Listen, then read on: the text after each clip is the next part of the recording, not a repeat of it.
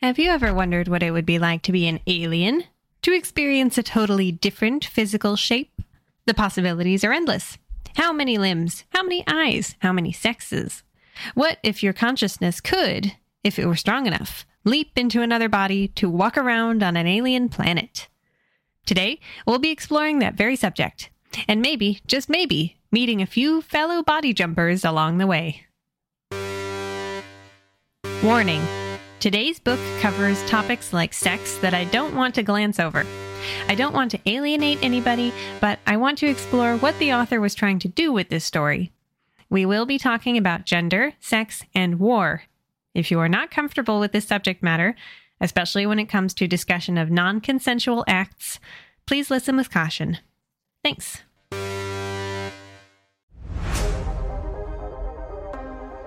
Hello, Earthlings and Spacelings.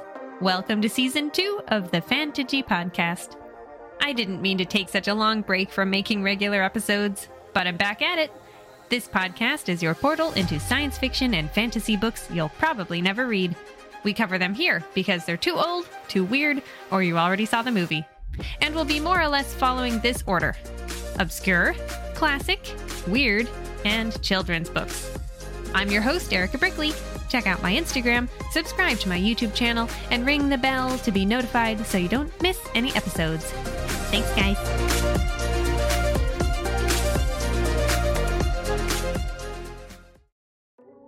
Anyone who follows me on Instagram, at Erica Brickley, knows that I am especially obsessed with two people's work Anne McCaffrey and Wayne Barlowe.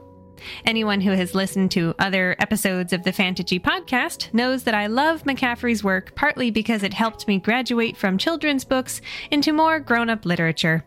I was really stuck in a rut, not progressing in my tastes and skills like my classmates were. To be fair, the standards I was being compared to were pretty high. Most people I grew up with were the children of college professors or administrators, and my parents were avid readers too. That makes it more amusing that finding McCaffrey's Dragonflight at age 12 rocketed me past my peers so that I skipped series like Artemis Fowl in favor of obscure science fiction from the 1950s and 70s written for adults. My other obsession was born out of a chance encounter at a library book sale. I found a copy of Barlowe's Guide to Extraterrestrials sitting on the children's book table. Possibly because someone left it there, possibly because it was mistaken to be a picture book. I remember staring at it for a few seconds, wondering if someone else would come back to find their treasure stolen if I took it, but that didn't stop me. I snatched it like the very essence of the book would fade away, as if it were something wonderful I dreamed up. An encyclopedia of aliens. I already loved the X Men Encyclopedia and the Pokedex, books with pictures of creatures or characters with descriptions of their origins and powers. Barlowe's Guide was a revelation. Published in 1979 with text help by Ian Summers and reprinted in 1987 with a foreword by Robert Silverberg, it's a time capsule for what science fiction was for several decades before we really knew what technology was going to become.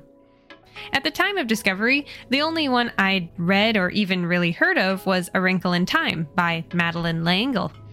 Reminder to anyone who's seen the movie that they should read the book, since Aunt Beast is completely cut out of the 2018 version.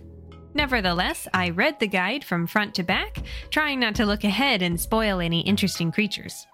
It's alphabetical, starting with the Abyormenite from Hal Clement's Cycle of Fire, and ending with the Velantian from E. E. Doc Smith's Children of the Lens. There are many more famous creatures like the Guild Steersman from Frank Herbert's Dune series, the Old One from H.P. Lovecraft's At the Mountains of Madness, the Overlords from Arthur C. Clarke's Childhood's End, the Puppeteer from Larry Niven's Ringworld, the planet from Stanislaw Lem's Solaris, and the shapeshifting alien from John W. Campbell's Who Goes There that inspired John Carpenter's The Thing. Over the years, I've learned more about these masterworks and collected quite a few of the ones listed in the guide. My favorite aliens even prompted me to seek out stories that have become favorite books.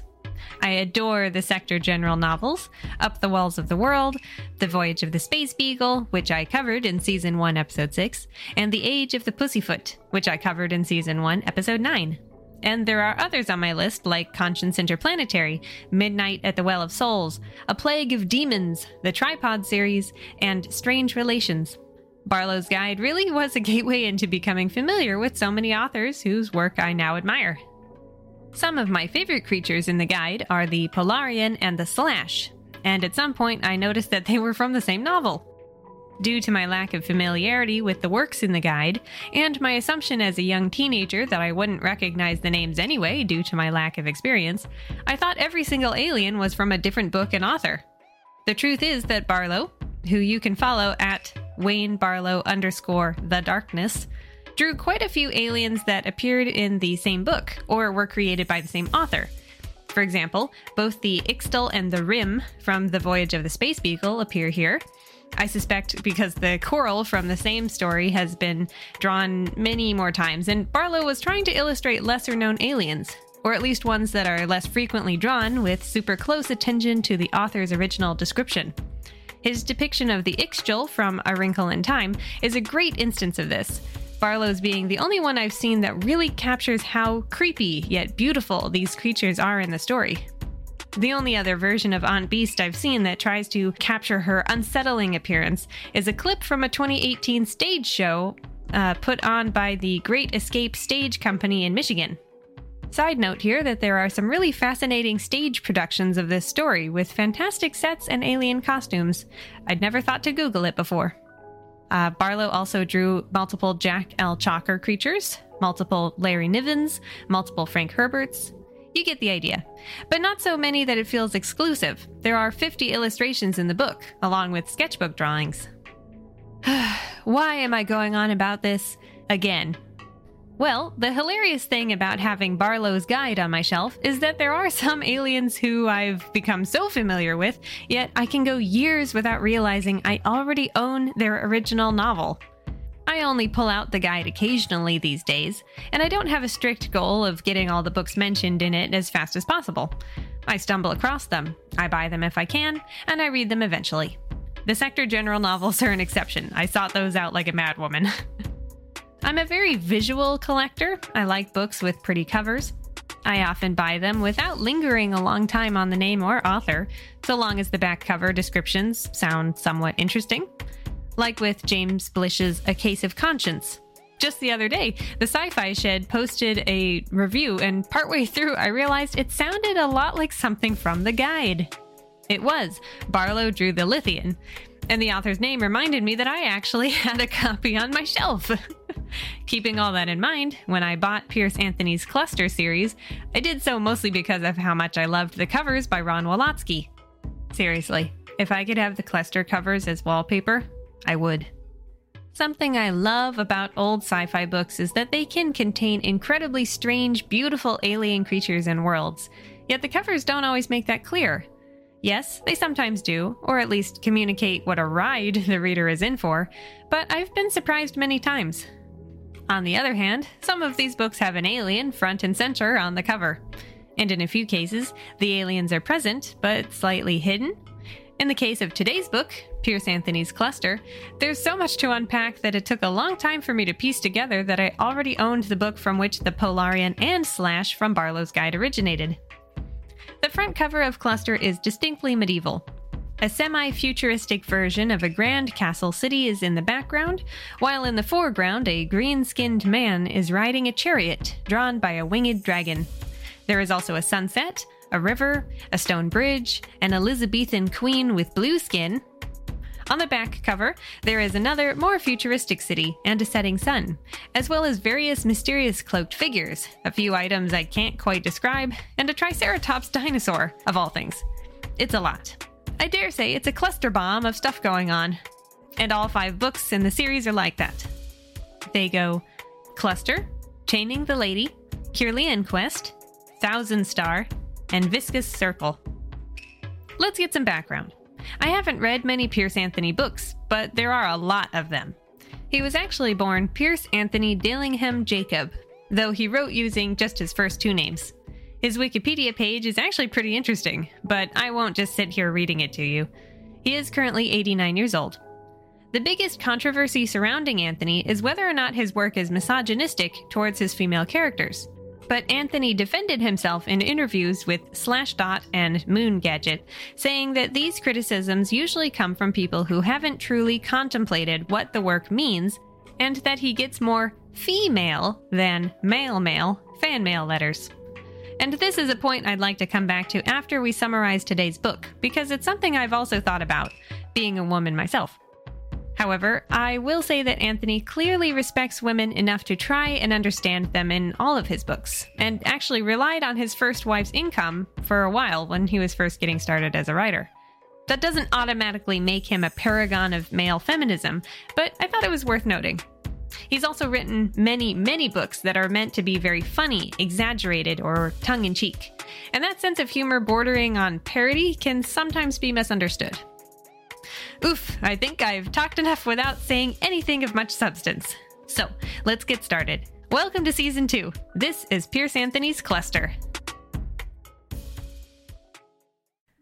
Prologue The ministers of the Imperial Earth Council have a guest.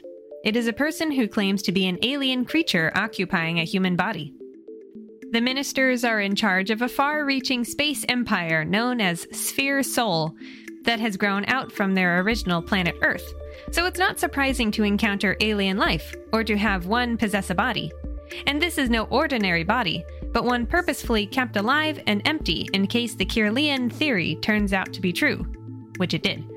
The presence in the body has a Kirlian imprint of 80 times human normal, so the ministers are inclined to believe what the alien says and welcome it. This is not the first time a visit like this has been paid to Sphere Sol, other advanced spheres of influence have made contact Polaris, Nath, Canopus, Spica, Sador. Humans traded nuclear fusion for the matter transmission technology of Antares. Each contact expanded human understanding of the galaxy, as well as their capabilities as an empire. And there were probably many more attempts made before that. So this alien's arrival is very exciting. The alien explains that they are named Nodal, from Sphere Nif, and this is their first direct contact with Sol, which is quite far away. Nif is from farther inside the galaxy where old, powerful spheres are located, far greater than humans in all areas. Sphere Sol is a backwater village in comparison, having only reached a decent size in the last hundred years. Unfortunately, the news brought by the alien is not good. The Milky Way galaxy is at risk, so much so that this envoy from Sphere Nif is simply going to give them the secret to identity pattern transfer. Despite knowing about it and who is suitable to try it, humans have never figured out how to send someone's consciousness into another body across the stars, faster and cheaper than teleportation or transport. But at what price will this information be given? The envoy explains that there is no price, but all spheres must unite as a galactic coalition against a common threat to the Milky Way. Though the ministers expect a Trojan horse, the alien envoy insists this is the truth, despite his condescending nature while speaking to beings less advanced than his own society. Such cynicism is a survival trait, Nodal replies. We are pleased to find it in you. I shall satisfy you on three scores the practical, the technological, and the intellectual. First, why not Sador, or Mintaka, or any of the other larger spheres of this galactic segment? Because, though well established, these spheres are decadent. Their controlling species no longer possess the initiative to tackle a problem of galactic scope, and your other neighbors have not had the foresight to arrange for transfer hosts, as you have. We have therefore contacted the most capable sphere in this region, Sol. Technologically, I shall simply confer with your scientists immediately following this meeting, and will convey to them the details of the transfer mechanism. After all, if you do not achieve this capability in short order, I shall lose my own identity. I shall be the first transfer you make, since I cannot otherwise return to my sphere. To understand the need for cooperation, you must understand the nature of transfer itself. Transfer is a modification of matter transmission, but such an unlikely aspect that only one species in a thousand discovers it independently. Transfer operates at a thousand times the distance, at a thousandth of the cost and energy. This is because so much less actually has to be transmitted. Only the Kirlian ambiance moves, the body is left behind. It is my Kirlian force alone that animates this body, and it will quickly fade if I do not return to my own body, which is quite alien in comparison. Thus, transfer is by no means a substitute for matter transmission, or even for physical travel through space. It is merely our most economical means of communication over galactic distances. And though it is a million times as efficient as matter transmission, it can still be costly in energy. This logic makes sense. Matter mission is extremely expensive, costing a million dollars to transmit 100 pounds just one light year. Though spheres like Sador are exponentially larger, Sphere Sol is still nearly 300 light years across, and most matter mission is still to send message capsules. To be able to send minds across the stars would expand humanity's knowledge, which is even more valuable than energy or money. The envoy explains that another galaxy with an energy shortage has set its gaze on the Milky Way as a power source. Atomic interactions, the force of gravity, the very framework of the spiral arms could fall apart. Having discovered some technology of the ancients, older than any known sphere, they are siphoning energy through power transfer stations, which had been thought to be impossible. In order to combat the growing threat from the Andromeda Galaxy, Sphere Sol must contact its neighboring spheres who do not have empty transfer bodies available. The identity transfer technology is to be shared, and everyone is to patrol their regions and destroy Andromeda's stations. This is the price of this knowledge. Now the envoy must speak with human scientists so that his consciousness can be sent back to his own body. At 80 times normal, he has 80 days or less before he becomes submerged within the ambiance of the host body. Though the ministers are hesitant to agree too quickly to such an endeavor, the alien says he will still share the information, just as they must share it freely, even with those who don't agree. Though frustrated, the ministers get to work summoning the five people in Sphere Sol with the strongest Kirlian aura fields. Unfortunately, the top one lives on Outworld, the farthest colony planet from Earth, orbiting the star Edamin 108 light years away. At first, they balk at the expense, but reconsider when they find out the second best choice is a woman, for their backwater prejudices show while the alien's back is turned. They return to the top pick, Flint of Outworld, aged two thirds of a year that lasts 30 years, or around 21. Male, single, heterosexually inclined, very intelligent. Outworld is a Stone Age world where the people can't read and run around naked with their green skin showing. So they're doubtful, but Flint's Kirlian intensity is over 200, the highest ever measured. The second best candidate, aside from being female, has an intensity of 98, which is low by comparison, and the others in the top five are even lower.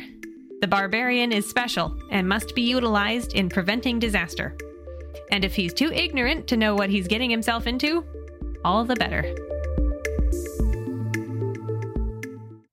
Chapter 1 Flint of Outworld Flint is a young man, but big and strong.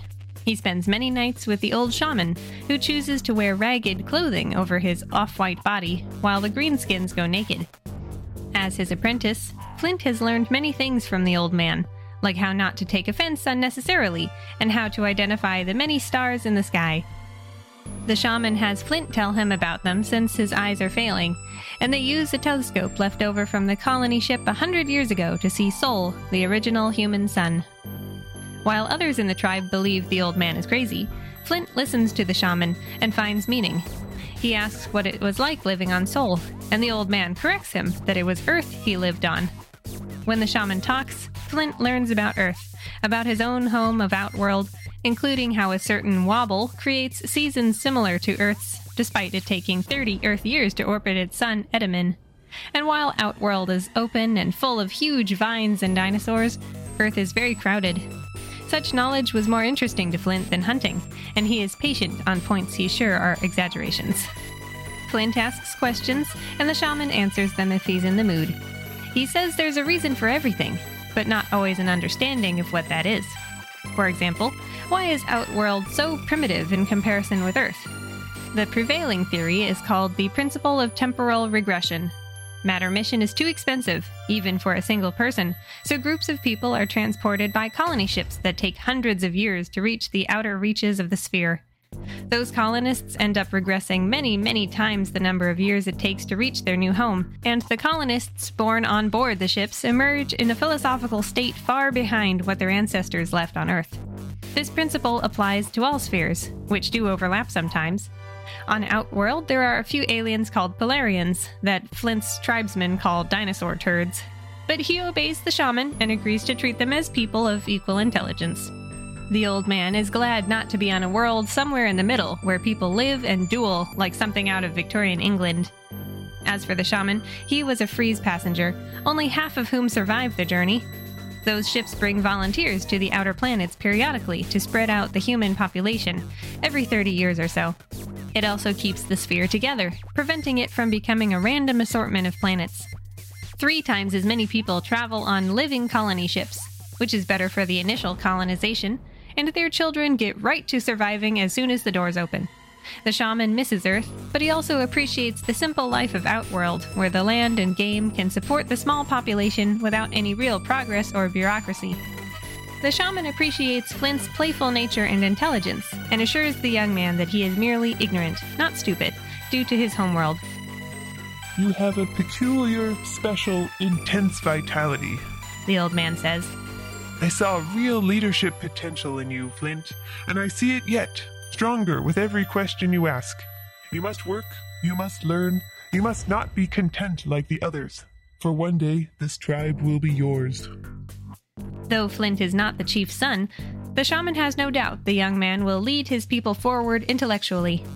Progress will come faster since it's already been discovered.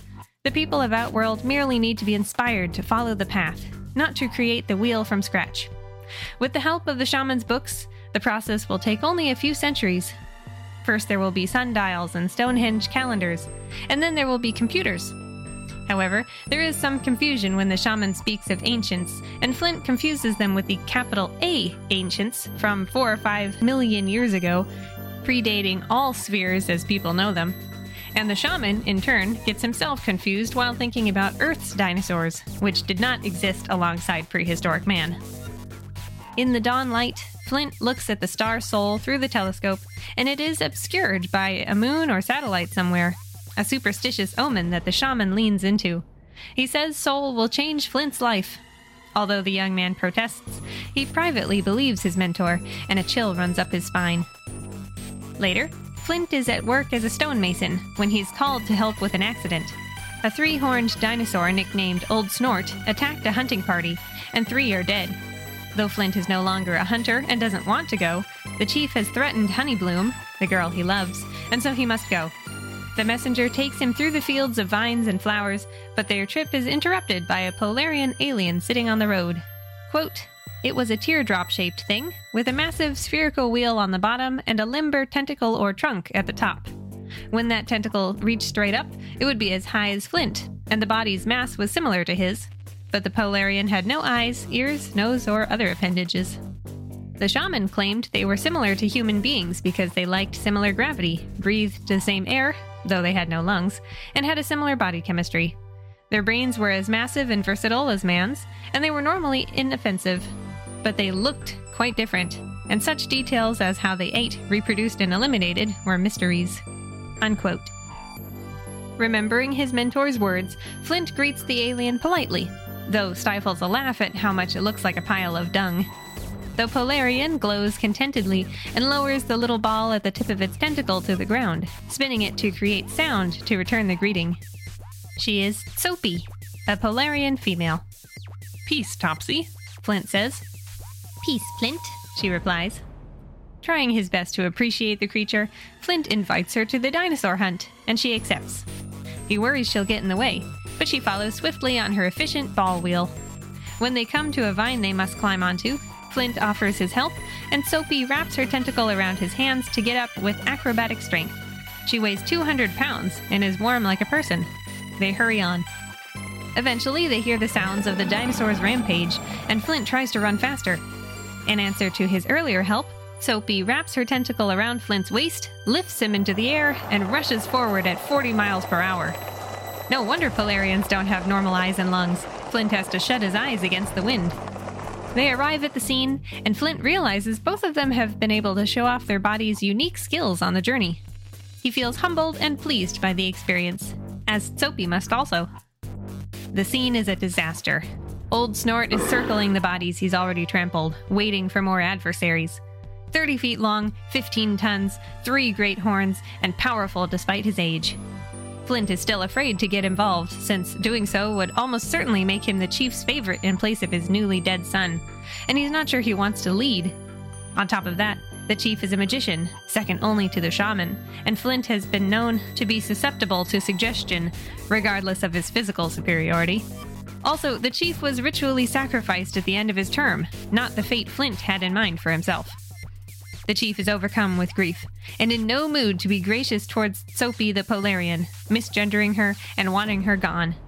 Flint smooths things over, focused on the problem at hand, and would have regretted having the alien along if not for his mentor's talk of Sphere Polaris being twice the size of Sphere Sol, how they are advanced people beyond humans. In fact, Outworld sits closer to Polaris than it does to Sol.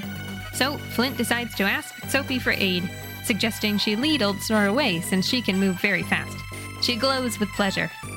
Is that a Polarian trait or a female one? Flint wonders. The hunters gather around the Triceratops, the result of convergent evolution, and get the beast's attention before Tsopi leads it away. She almost gets it to fall into the trap made ready for the hunt, but turns away at the last second with Old Snort right behind her. She spins her tentacle ball against the ground, crying out that she can't make the jump across the pit in such a way as to get the dinosaur to fall in. Flint realizes the mistake, and they amend the plan by shouting to each other, and finally get Old Snort to go in headfirst. However, Tsopi is knocked into the pit as well by a vine pulled suddenly taut. Flint quickly slides into the pit where both Old Snort and Tsopi are alive, and pulls Tsopi out of the way of a charge. Holding onto her slick, dry skin, he manages to dodge the dinosaur several times, but he can't get them out. So Tsopi makes a high pitched noise against the pit wall, leading Old Snort to plow forward and dig out the walls of the pit. Flint realizes she's making the dinosaur work for them and bravely continues the process, even tapping her ball against a horn as a sort of loud taunt. But what would they do when the ramp was made and the dinosaur could follow them out? At least the dead and wounded hunters were safe now. Fortunately, the dinosaur proves too mad and stupid to notice the ramp, and the two smaller beings get out. Tsopi says that her culture dictates that she now owes Flint a great debt, and he says he does too. Since it was mutual, they declare themselves debt siblings and go on their separate ways. The tribesmen aren't sure about Tsopi's help, but are glad to have such a large animal for food and leather and so on. Flint, on the other hand, feels a bit sad. Old Snort was over a century old, a dinosaur they could never have defeated in his prime, and this was the end of an era. And Old Snort had usually stayed away from people, keeping a large territory that actually warded off worse creatures. Depressed, Flint goes to see Honeybloom. Red haired and green skinned, she is beautiful, and they enjoy themselves by the river until Flint returns to his stonemason shop. He especially likes working with flint rock because it is good for making knives, but needs to be handled with precision. He is proud of his skill and talent that earned him his name. While working, he thinks of marrying Honeybloom, despite the shaman's assurance that he would grow tired of her company eventually, since she was not as bright as he. Just then, a uniformed person with slug pale skin comes into the shop, obviously an Imperial guard who's come from the spaceport. He wants Flint to go with him, and they almost get into a scuffle, but the guard realizes he can't make a scene or risk killing the man who the Regent of Earth wants to see. You have to come, Flint, He says. The capsule just arrived. What does the Regent want with me? Flint demands. He wants to send you to Sol. That's all I know. No one goes to Sol. Flint laughs. They come from there. Flint remembers this morning's omen, and he is in shock. Weak against such magic, he allows himself to be taken away to be matter-mitted. Chapter 2 Mission of Ire Notice Target Galaxy Development. Notice taken. Report. Transfer logged 80 intensity. Motion 1500 parsecs from sphere NIF to underdeveloped region. Potential interest. Evidently, NIF is searching for assistance, unable to monitor outer galaxy alone. Futile. No advanced cultures in that segment. Addendum. Number of technologically incipient cultures in vicinity. Cluster of spheres. Itemize. Canopus, Spica, Polaris, Antares, Sador, Nath, Bellatrix, Mirzam, Mintaka. Cluster of non-entities. Canopus is slave culture. Spica waterbound. Sador regressive to core. Mintaka interested only in music. Antares possesses transfer but uses it only internally. Polaris represents potential threat owing to efficient circularity. This is where NIF transferred. Correction. Transferred to Sphere Sol. Sol. barely technological, small sphere. Advanced rapidly in recent period after awkward breakthrough. Concurrence, detail on Sol. Abortive. Matter mission. Expansion. Depleted. Source planet almost a point of non return, followed by disciplined starship colonization 400 source planet cycles or years, major colonies Sirius and Procyon, atomic level. Enough. With nucleus of only three atomic level settlements, including origin, sphere represents very limited actuality and questionable potential. No action required at this time. Continue monitoring to ascertain purpose of NIF transfer if other than desperation quest. Power. Civilization. Flint finds himself in an awful, sterile place of artificial light. He doesn't like the pale woman who greets him, then is startled to discover that it is just a very slight, unbearded man wearing a simple imperial tunic. Flint is also expected to wear clothes to meet with the ministers and begrudgingly accepts a green tunic to match his skin. Then an actual woman comes in to tidy him up, from his hair to his toenails. He dislikes having shortened fingernails, which would be terribly feminine on Outworld. Taken into a moving capsule, Flint sees glimpses of the city outside. Buildings like straight, vertical cliffs and crowds of people under a blue, not green, sky. It takes all of the shaman's teachings to keep Flint from doing something violent in such unpleasant spaces. He feels like a caged animal. This whole place is like a prison that limits his senses. Flint is presented to the ministers, and the Regent of Earth addresses him, explaining that he has a high Kirlian aura. Er, do you know what that is? No, Flint says, for the shaman had not spoken of it. Very well. The Regent says, though clearly he's not pleased. I'll explain.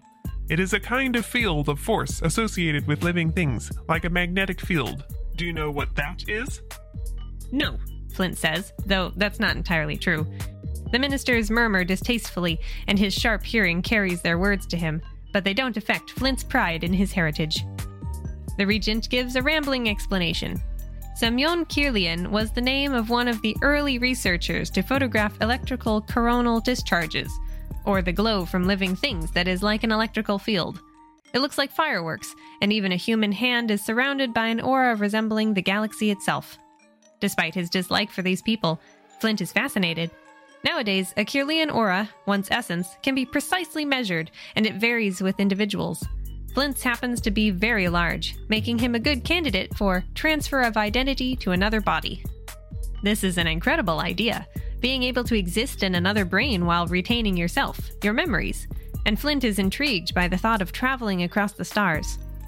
However, he wants to go home. These people are vile, as bloodthirsty as starving beetles who turn on each other along with everything else. Go to the stars in some creature's body? He asks. When they confirm this, Flint turns and sprints out of the room. He shoves through several guards and jumps into a travel capsule to get out of the building. Quickly, built for survival, he figures out the control panel despite having not yet learned how to read. This gives him time to whiz around the city and think.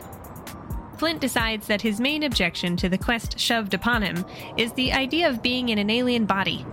His strong body is an important part of his identity, and any change to it is maddening. Honeybloom is his favorite tribeswoman in large part because of her strong, lovely body. Sickness, infection, and alienness are sickening to him. Flint finds a spaceport, but realizes it would take 200 years for him to fly home. Even if he survived the freezing process unscathed, everyone he knew would long be dead. And there was no use in living out his years in a colony ship. As for getting Mattermitted back, there was no chance. The price of getting him here must have been trillions of dollars, more than the richest person in the galaxy had. This makes Flint wonder why was he worth spending so much on? Surely there were other educated people who could go out in monster bodies. There must be a good reason to bother with him. Something about his Kirlian aura must be special, made him so much better than the other candidates that his lack of education could be overcome. Maybe he was the only choice, and that might be good for bargaining. Flint gives up on the capsule, pops open the top, swings onto the wire, and slides down a support pole. Much to the shock of the locals, who are advanced culturally but regressed physically. He walks and sees an ocean for the first time and marvels at a snail, then quickly finds the spaceport office to ask for work. He's gambling on the fact that the ministers really need him, and it has to look convincing that he's going to skip planet if they don't give him everything he wants.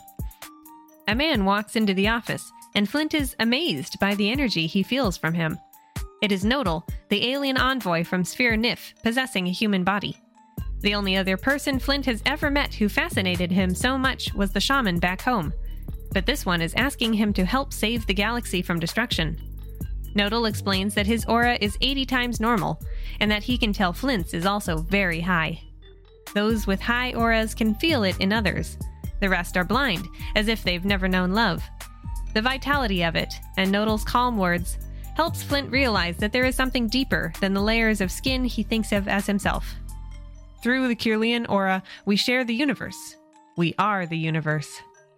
The two beings have something in common that goes beyond species, though Nodal acknowledges that Flint's might be the most powerful aura in the galaxy. Transferring to other spheres, as Nodal has done, is the only way he can help his sphere, his galaxy, and himself. This is the only way to find and meet others like himself, whose auras are strong enough to survive without dissipation outside their main physical body. Normal people would be washed away. Flint's 200 day limit will be crucial to saving the Milky Way.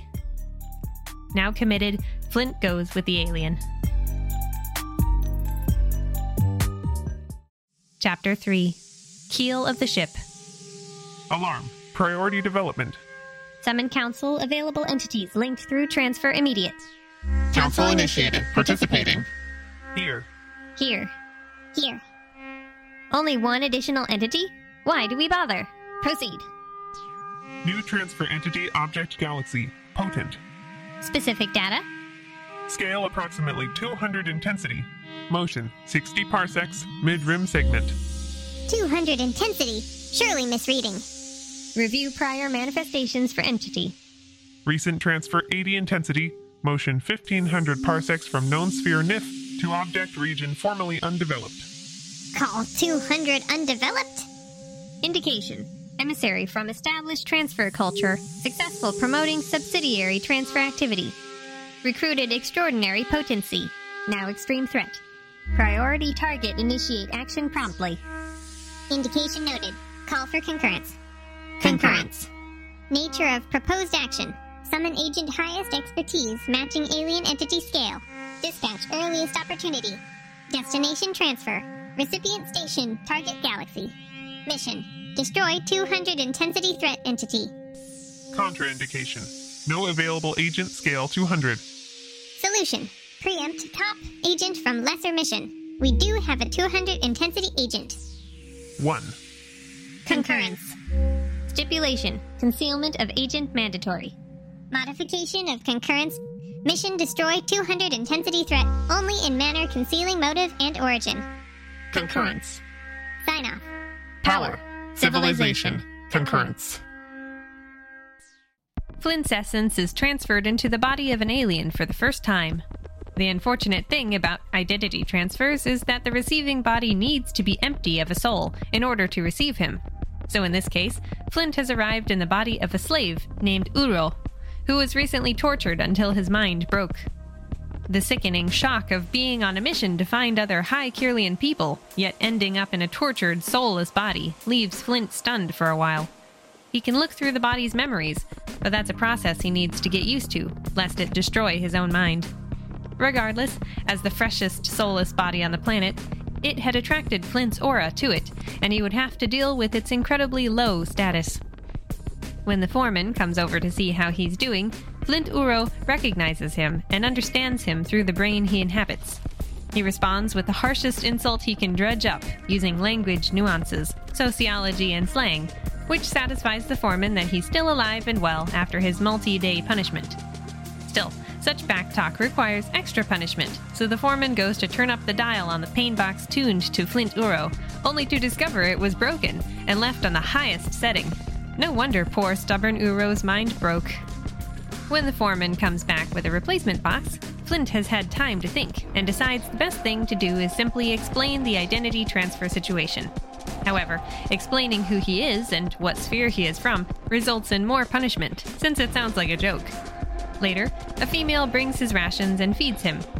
Flint has adapted easily to this body's lived experience, since the people of Sphere Canopus are humanoid like himself, though quite furry, so he can tell the girl is pretty, though it is still difficult to sift through memories enough to get interactions exactly right. He asks her name a little too directly, but she blushes and responds that she is Klee. Learning which tribe she is from, Clint finds more memories about where he is. Sphere Canopus has two primary sentient species masters and slaves. They evolved on nearby planets, but the masters had more metals, developed technologies first, and arrived on the other world as conquerors. Klee is from a planet of high quality, yet rebellious slaves, and Flint decides that strong minded slaves might be the best people to tell about his mission. Sphere Canopus is neighbors with Sphere Sol and is of a similar size, and he has to guess where he is based on a few familiar stars in the sky that night. He also has to navigate his position socially in order to find listening ears. To start with, Flint Uro meets with Klee's barbarous boyfriend in a supervised confrontation overseen by the foreman. The wrestling match is awkward because Flint has yet to remember and understand all these humanoids' quirks, such as their different hand joints or where their skulls are cartilage. So, Flint accidentally breaks the man's arm backwards. The foreman converses with a master via radio, and Flint Uro is sentenced to five days' discipline for property damage since the other slave has to be put down due to being unable to work with such an injury. This is a problem because, though he has the strongest Kirlian aura in the galaxy, Flint only has a limited amount of time to deliver his message, convey the identity transfer technology, and get sent back to his body. Even if he had months in which to accomplish this, surely any kind of punishment would deplete his aura more than he'd like. So, Flint kicks the pain box away and takes the foreman's armband radio, yelling his alien name, Uro, into it so the master on the other end knows who they're looking for. He includes a number of insults punishable by death. The woman Klee is the only other slave who flees with Flint, though the intelligent foreman makes a show of bumbling about that clues Flint into him being more or less on their side. It was possible the foreman had actually believed him about not being the real Uro and wanted to ensure he worked with the slaves to free them. A master's open top flying saucer is already flying overhead in search of Flint and Klee, armed with pain beams. More and more, Flint's not sure he wants to talk to these masters about identity transfer technology. He doesn't even know what they look like. He and Klee run or throw things, but get caught in the torturous beams several times. Flint manages to jump up and grab onto the saucer, and the pilot flies off with him hanging on. They struggle, for Flint does not have a slave's aversion to touching one of the overlords, and he's surprised that the master is light as a feather. It is an insect person with mandibles and faceted eyes. Only its voice is beautiful and melodious. The master is unshaken by the fight and realizes that Flint is not an ordinary slave. Now Flint is unsure how to go about his mission, not wanting to work with slave masters, and knocks the pilot in the head, killing the lightweight being. He then flies the saucer to where Klee is running away, and they go to where the free slaves live. Flint then works to explain where he came from and what his mission is. Unfortunately, the free slaves are a ragtag group incapable of swiftly taking over a planet, a whole sphere, in order to overthrow the masters and set themselves up in time to learn the identity transfer technology and send Flint home. These people are slaves without masters, not a fully realized civilization, though Klee does have some fight in her. And more unfortunately, one of the slaves with some leadership ability doesn't believe them, certain that they are spies for the masters. He begins sadistically torturing Klee with a pain box until she dies in agony. Suddenly, the air is full of flying saucers that round up the slaves and capture Flint. He is taken to be interrogated, and the masters make it clear that they know what he claims to be. If he were a slave, they would treat him like one, but they will treat him as a guest from another sphere and forgive him for killing one of their people. This perplexes Flint. The masters also forgive him for preferring the slaves' company since they are humanoid, as the inhabitants of Sphere Sol are.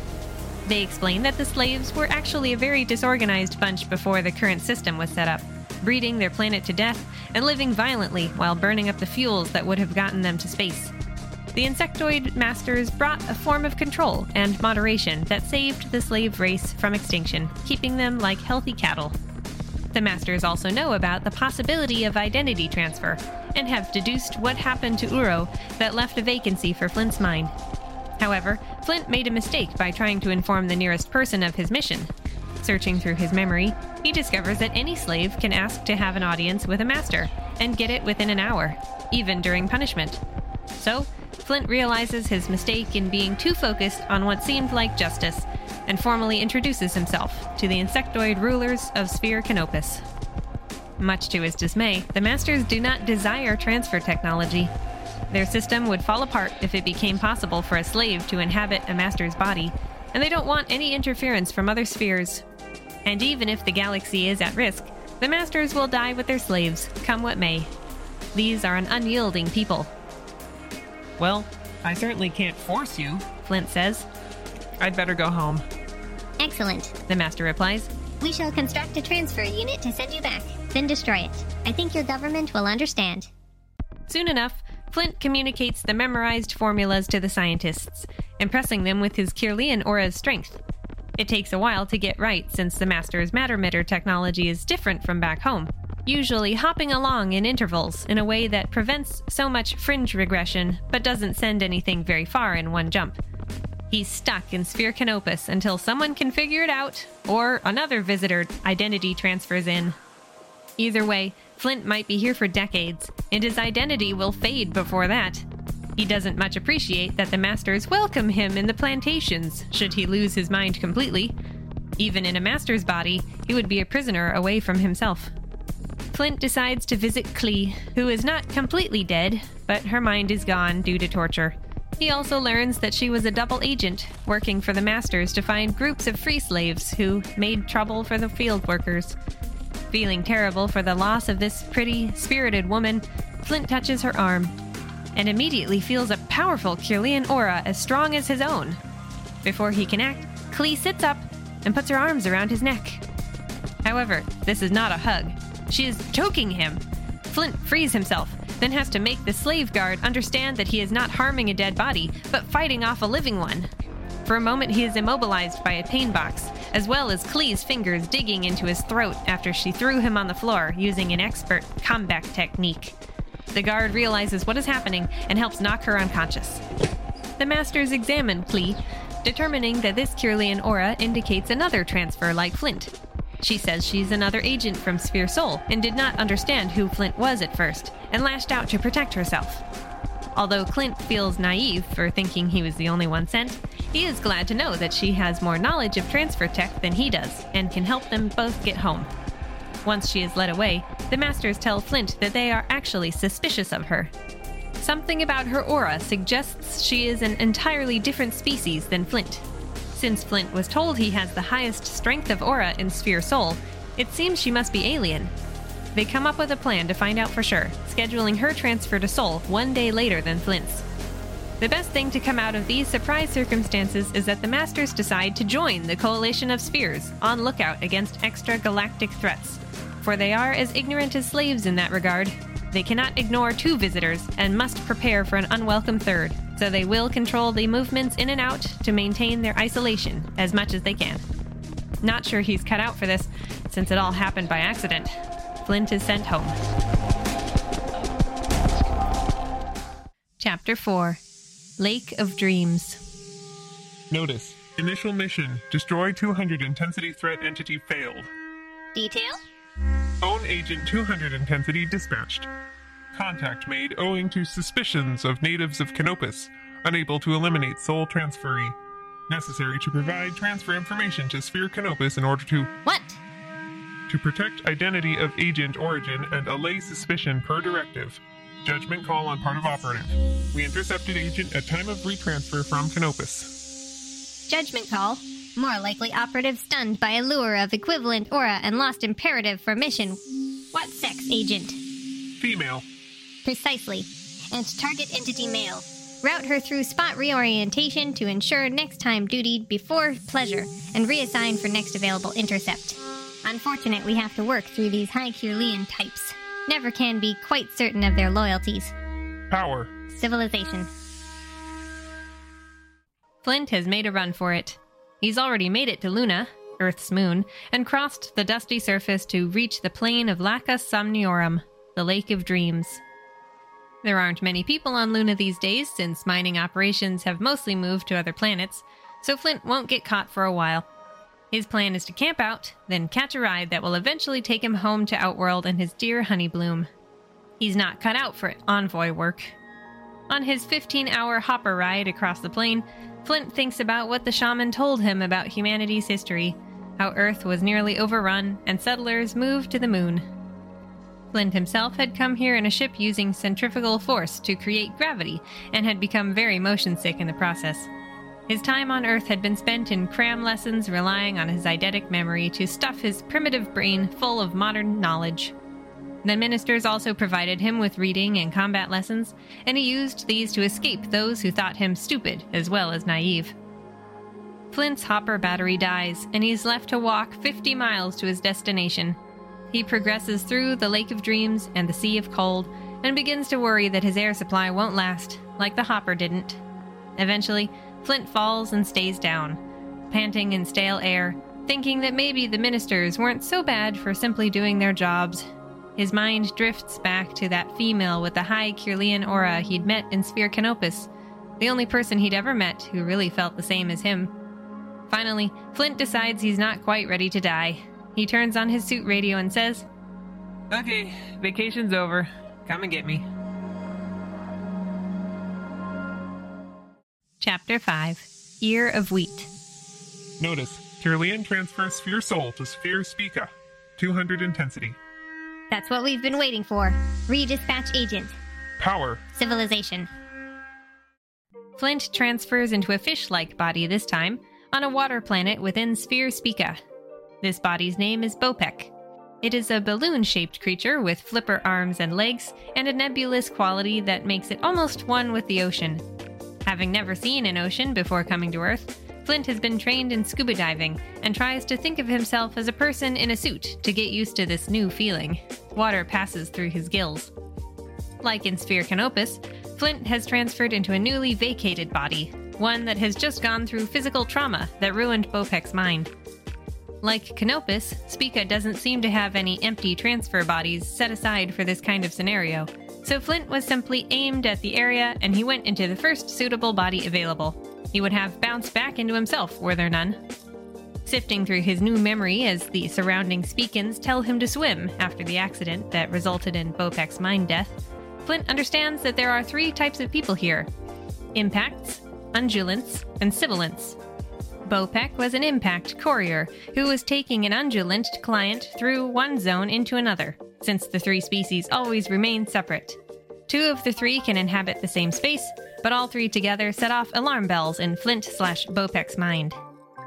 The accident that put Flint here also affected the undulant that Bopek had been escorting, having passed through a dangerous construction area by mistake. Now aware that another person suffered, Flint Bopek swims back to where he started to find out what happened to the beautiful undulant he had nearly died with. She was named Liana and had suffered the same fate. While an impact, like Bopek, was quite bulbous and shaped a bit like a sea turtle, undulants like Liana were long and sinuous in the way of snakes, though thin and vertical in the way of classic fish. Flint laughs at himself internally for admiring how pretty Liana was despite not too long ago being disgusted by non human creatures. Flint Bopek is directed to the infirmary, a floating building held to the ocean floor with a symbolic three strand braid. He gets some pain treatment and is better able to appreciate the beautiful underwater scenery. There are many bioluminescent creatures to light the water, brilliant sea flowers, and other three sexed creatures of the deep. He enjoys cruising around, eventually coming across an undulant and a sibilant working together. The sibilant doesn't have the same appendages as the other two, instead, propelling itself with water jets from its body tube, making a sort of hissing sound. A thrill goes through him at the thought of going close and creating a trio. An instinct takes over. Flint Bopek collides with them, and his impact body begins to overlap and fuse with the undulant and sibilant. It's an orgasmic experience. This is beyond any metaphor he could use to equate his lived life experience as a human man. Genuinely alien. All at once, Flint's human mind is thrown into turmoil, feeling violated by this alien act he did not ask for, and gets worse with comprehension. With a Herculean effort, he rips the trio apart, damaging all three of their bodies in the process, and swims away. Attention! I would like to read what Flint's character reflects on in this moment. This is your trigger warning for sexual violence, though the act itself is not described, as well as unaliving oneself. Thanks. Quote Flint, feeling only relief at being free, paddled rapidly away from the carnage. He didn't care what happened to the others. He had to shield himself from the disgust of the experience. Yet he couldn't. The act had been fundamentally shocking. But after the fact came comprehension, and that was even worse.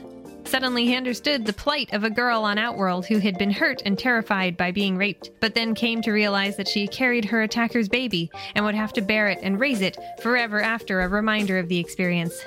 Illegitimacy was a cardinal social offense on Outworld.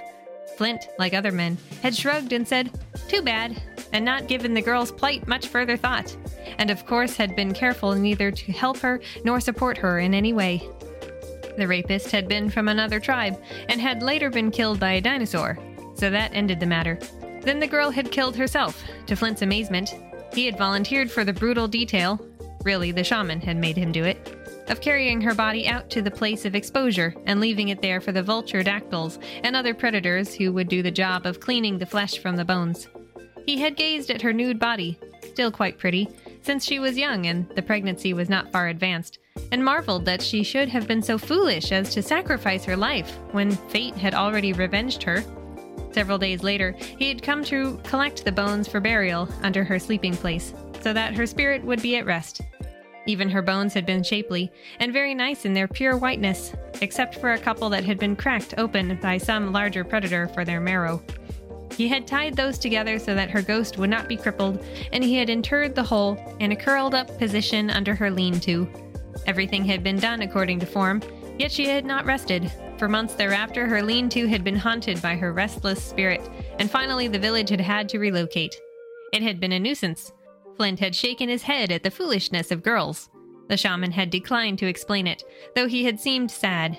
And now, faced with the growing realization of what he had just participated in, Flint understood why the tribes girl had acted as she did. Actually, the star Spica, a double star as befitted Flint's notion of fitness, his home star Edaman being similar, was part of the constellation Virgo, as seen from Earth. There were many legends about this maiden, said by some to be the original harvest goddess, but since Flint's tribe had not advanced to the level of agriculture, being Paleolithic rather than Neolithic, he identified more with the constellation's identity as Erigone, the early born. Erigone's father was Icarius, and when he died, she hanged herself in grief.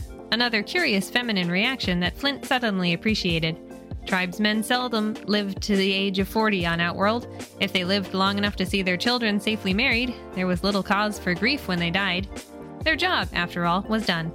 Flint's own parents had died before he was 10 Solarian years, and that had been unfortunate. But the shaman had taken him over and given him a better life than he had had before. Certainly no cause for suicide. But now he saw that for those who felt really strongly about another person or thing, the loss of such a value could evoke a reaction as strong as to require death. The maiden Erigone, patroness of the wheat field, had gone to heaven with an ear of wheat in her hand, and that ear of wheat was the star Spica. Perhaps the story of the death of her father was a euphemism. Actually, she might have been raped, and here was the evidence in the form of a planet of rape. But how much worse for a man? A pretty girl was made to be impregnated by one means or another, but any such suggestion for a man was an abomination. He tried to put the horrendous concept out of his mind. He did not want to comprehend it. He tried to shove this debased body away from him, as he would the gore of a slain animal's ruptured intestine, knowing it was impossible, yet still making the effort, just as the pregnant girl must have tried to shove out her hateful baby. Unquote. His whole being struggles against the notion of being impregnated in any form, as a three sexed system might force him to be. Orientation affected. Dispatch agent. This time she'd better perform. His thoughts are interrupted by strange voices in his head, picked up by some combination of sense organs and environment that are still new to Flint. They help clear his mind so he can look through Bopek's memories to better understand how Speakins work, how children are born through a trio system a catalyst, a sire, and a parent.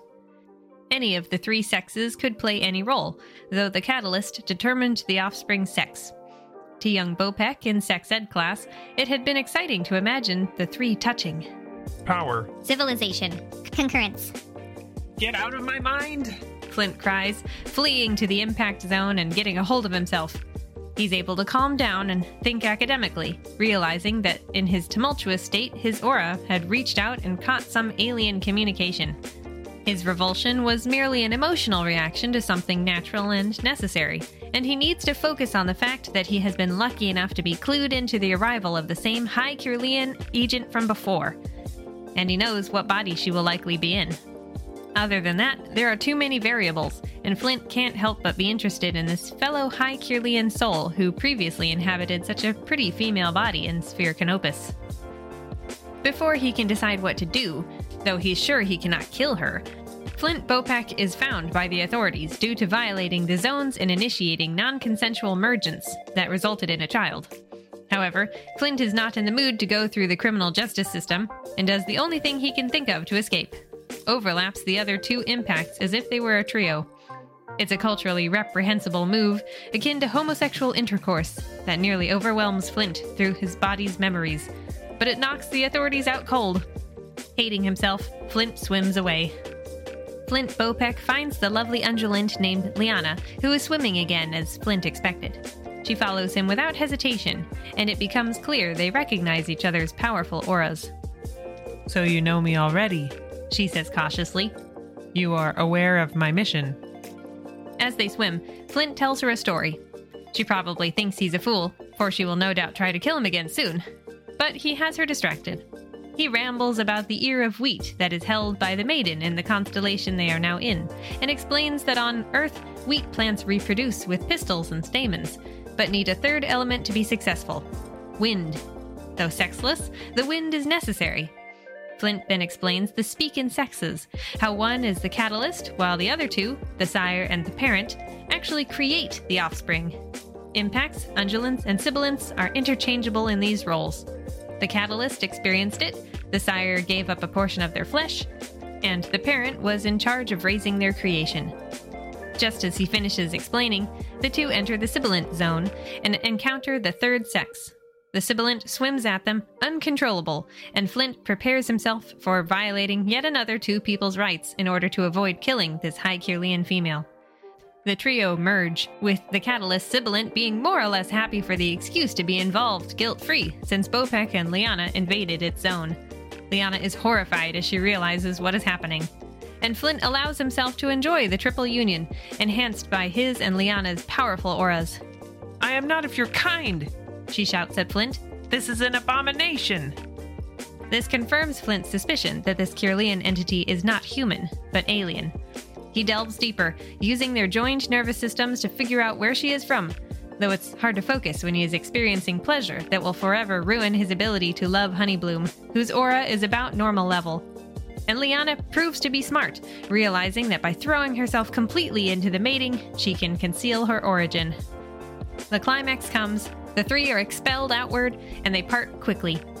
Weakened by the construction accident, both missing flesh that went into mating, Flint and Liana have to get out of the sibilant zone or risk seriously injuring themselves through another involuntary encounter. Liana is accompanied by a small, genderless baby undulant. As they swim, Liana is angry, but admits that she will prioritize the child for a while rather than chase after Flint. And neither can deny how powerful their attraction is to each other due to their auras. They aren't likely to ever meet someone on their level again, though she admits that she must kill him next time. They agree that Liana is capable of staying in this body for about six months until the infant is weaned. Flint takes pleasure in their conversation, furious though Liana is. He admires her intelligence and adaptability, despite having underestimated him as a primitive, and is pleased with himself for outmaneuvering her. They make a deal that she will accept the child without pressing charges for the involuntary mergence, and he won't reveal her alien identity to the authorities. So they part, Liana returning to the undulant zone, and Flint going before the ruling Council of Impacts. The Spican people are intelligent and have done remarkable work in space despite their water based lifestyle, and he'll be home in no time. His only regret is that the mysterious female assassin is his ideal mate, yet he cannot marry a non human entity, nor can either of them remain outside their bodies without losing their very essence after a while. He needs to keep Honeybloom in his mind.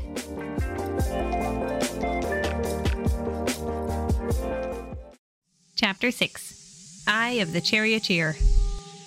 Notice, Agent mired in Sphere Spica cannot remove for some time. We know. What of the target Kirlian?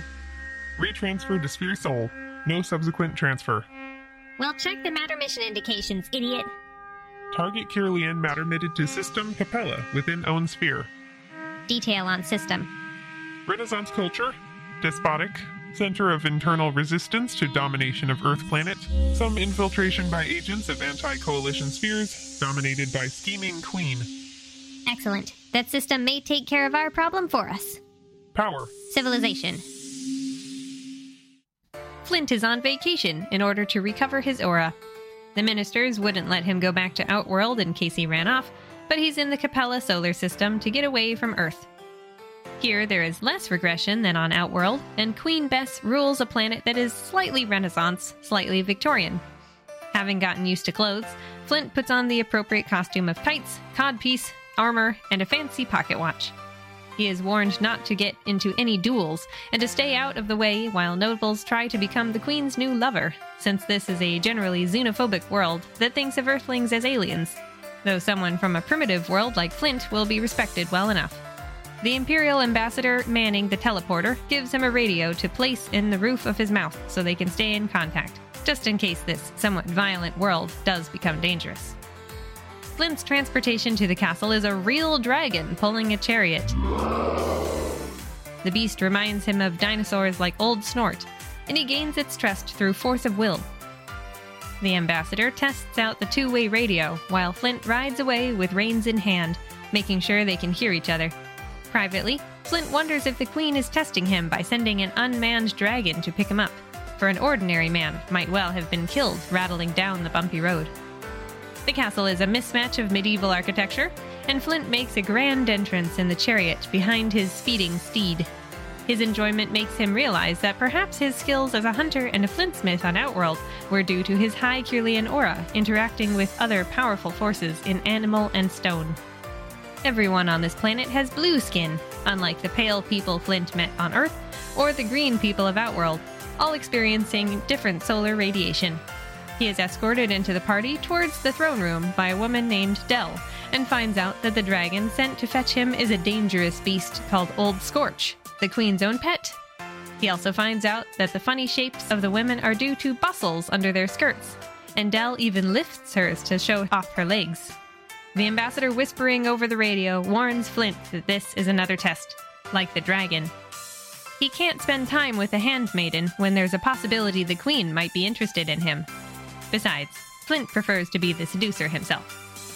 In the throne room, Flint and other diplomats are introduced with overblown titles, his own being the regent of the fabled green planet, scion of Star Etamin, conqueror of the dragon, Flint of Outworld.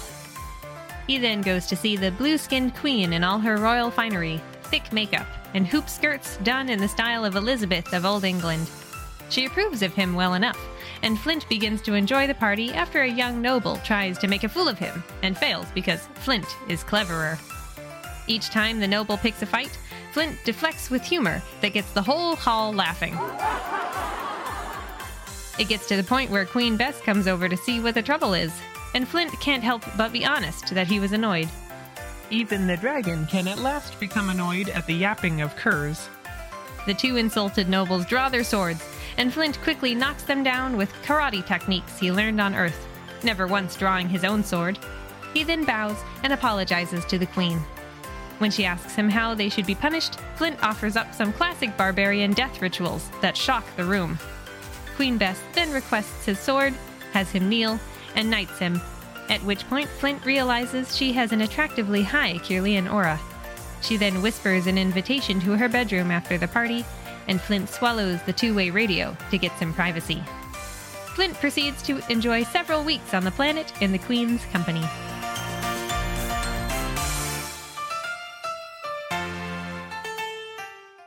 Chapter 7 Tale of the Small Bear. Notice, subject Kirlian transfer to Sphere Polaris. Agent remains unavailable. Polaris is the most advanced sphere of that region.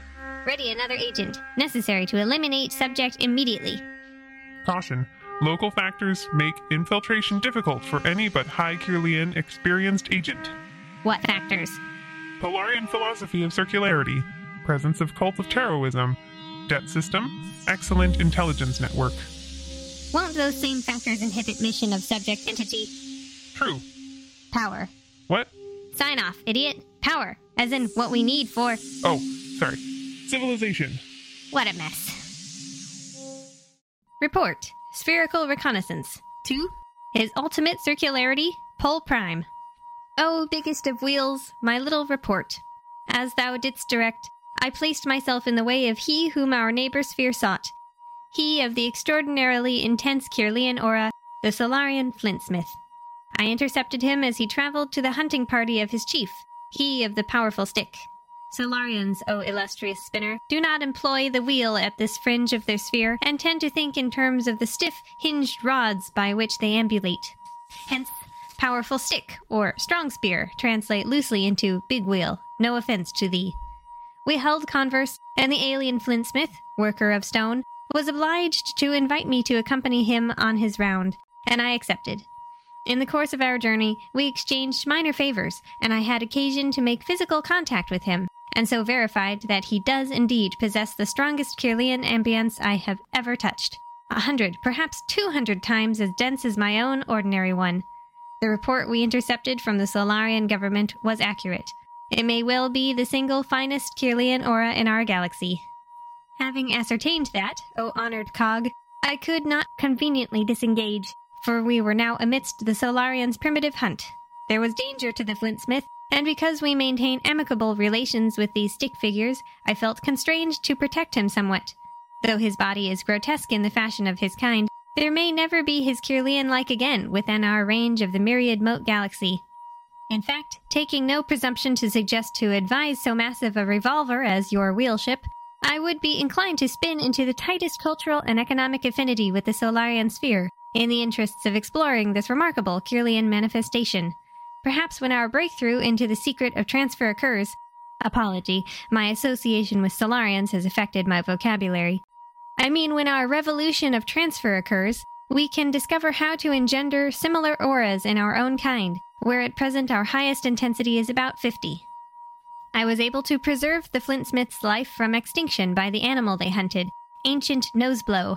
Solarians of most species, sapient and sentient, possess separate respiratory apparatus capable of producing sounds, particularly in the presence of infection.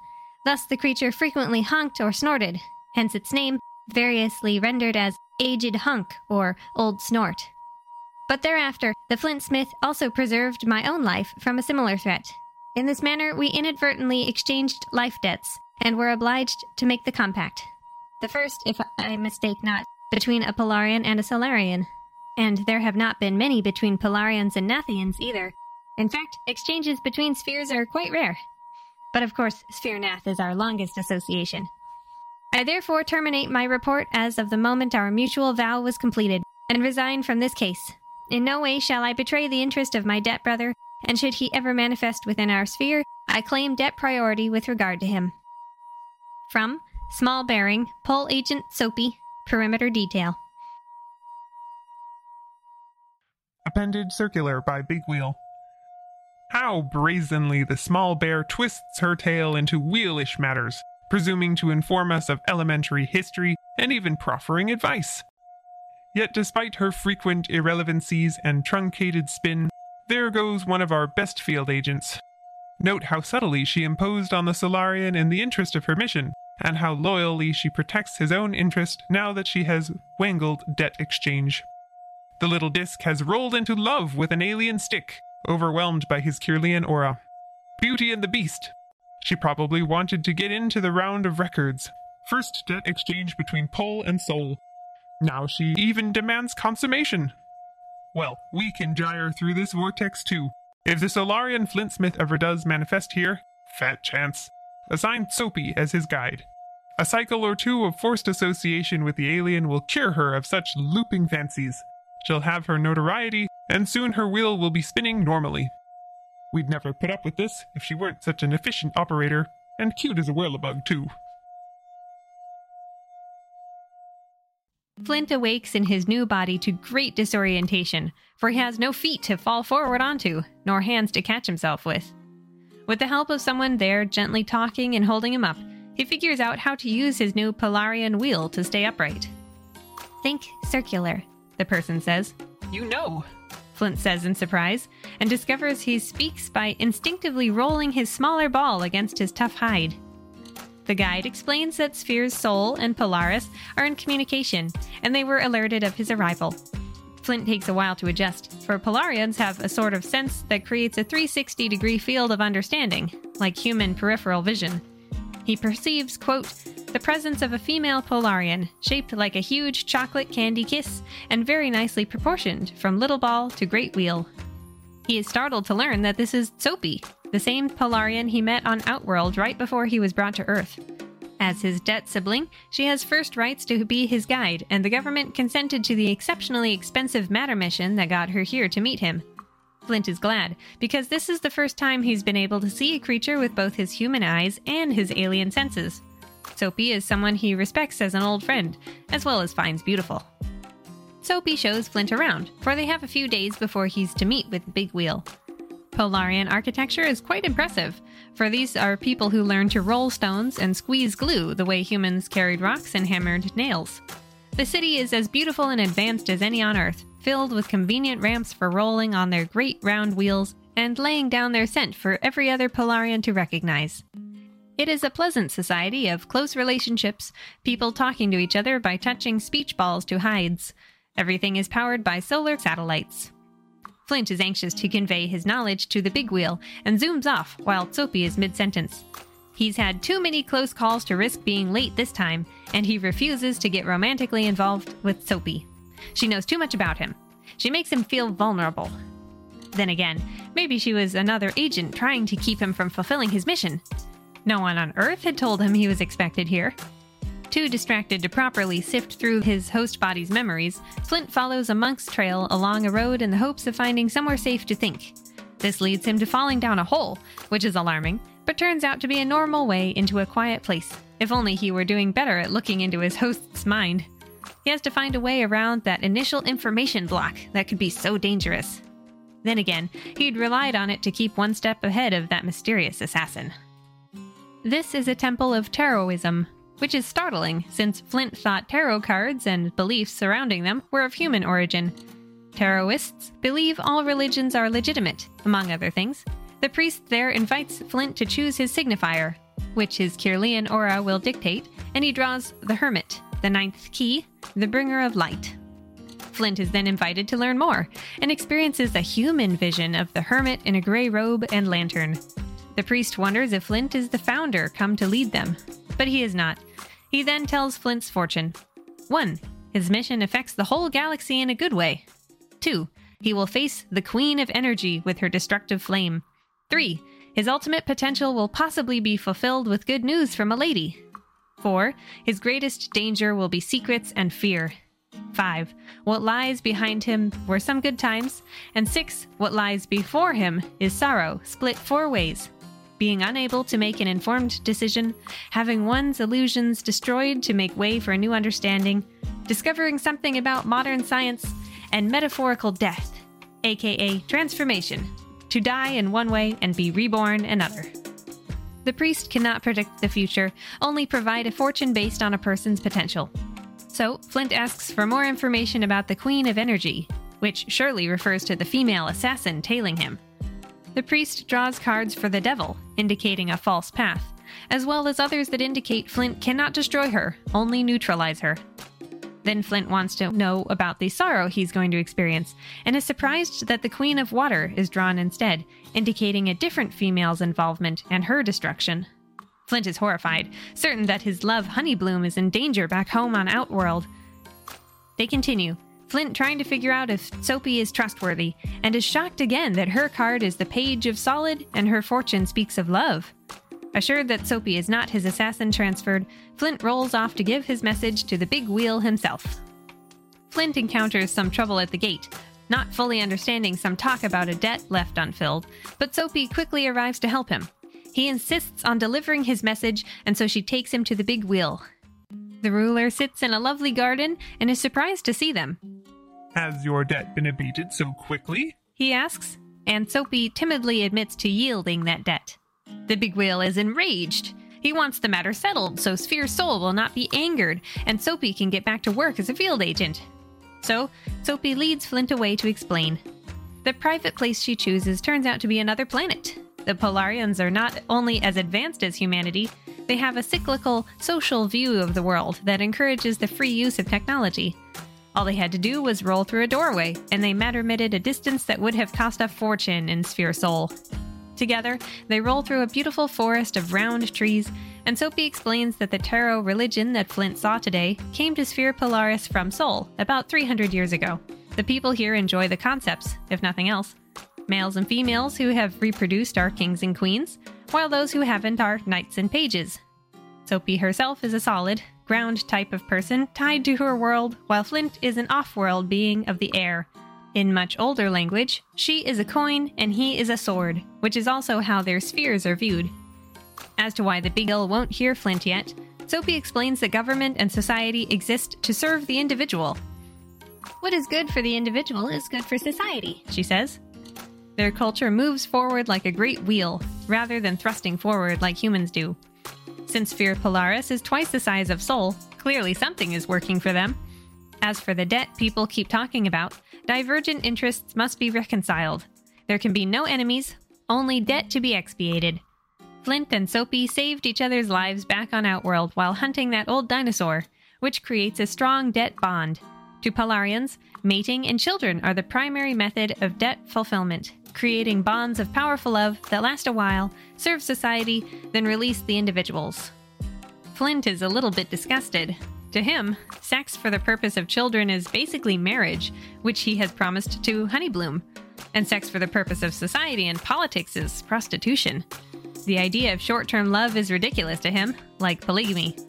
Eventually, Flint comes around to the idea enough to begin the mating ritual, for Tsopi's sake. They roll around each other, leaving amorous scent trails, but soon Flint stops. He can't bring himself to do this act for political reasons. Yes, he'd had some fun with Queen Bess in a political setting, but he hadn't really benefited from it personally. Here, he would be doing it just to get it done and get on with his mission. In the end, Flint refuses to become this alien. He will stick to his own principles when he goes before the big wheel. Tsopi is devastated, but accepts that she has imposed on him. Since she says the big wheel will know immediately that the debt was not properly fulfilled if he sees them, though Flint's host memory is too layered with emotions for him to understand why, so they send a message for him instead. Flint then tells Tsopi goodbye and goes for his audience with the big wheel. Before seeing him, Flint is asked to help with an unusual situation that has popped up. A human colony ship has been sailing through space for 300 years and has just arrived at a planet in Sphere Polaris. While the Polarians are happy to have them, the inhabitants must accept that they will be Polarian subjects under the rule of the Big Wheel. However, due to the process of regression, the people aboard will be little more than Stone Age people, like those on Flint's homeworld. Would he please communicate with them? Flint's image is projected onto the ship. More and more, Flint admires the Polarians the same way the shaman did back on Outworld. On the colony ship, there is a large grassy park with plants that recycle air as well as produce food, and Flint comes across a person. At first, he's disgusted. Seeing a human through Polarian senses is jarring, for they are not at all round, but split symmetrically with strange appendages, right angles, and terrifying holes in their faces. It takes a moment for Flint to realize he's looking at a naked female, and even longer to figure out that she's very pretty.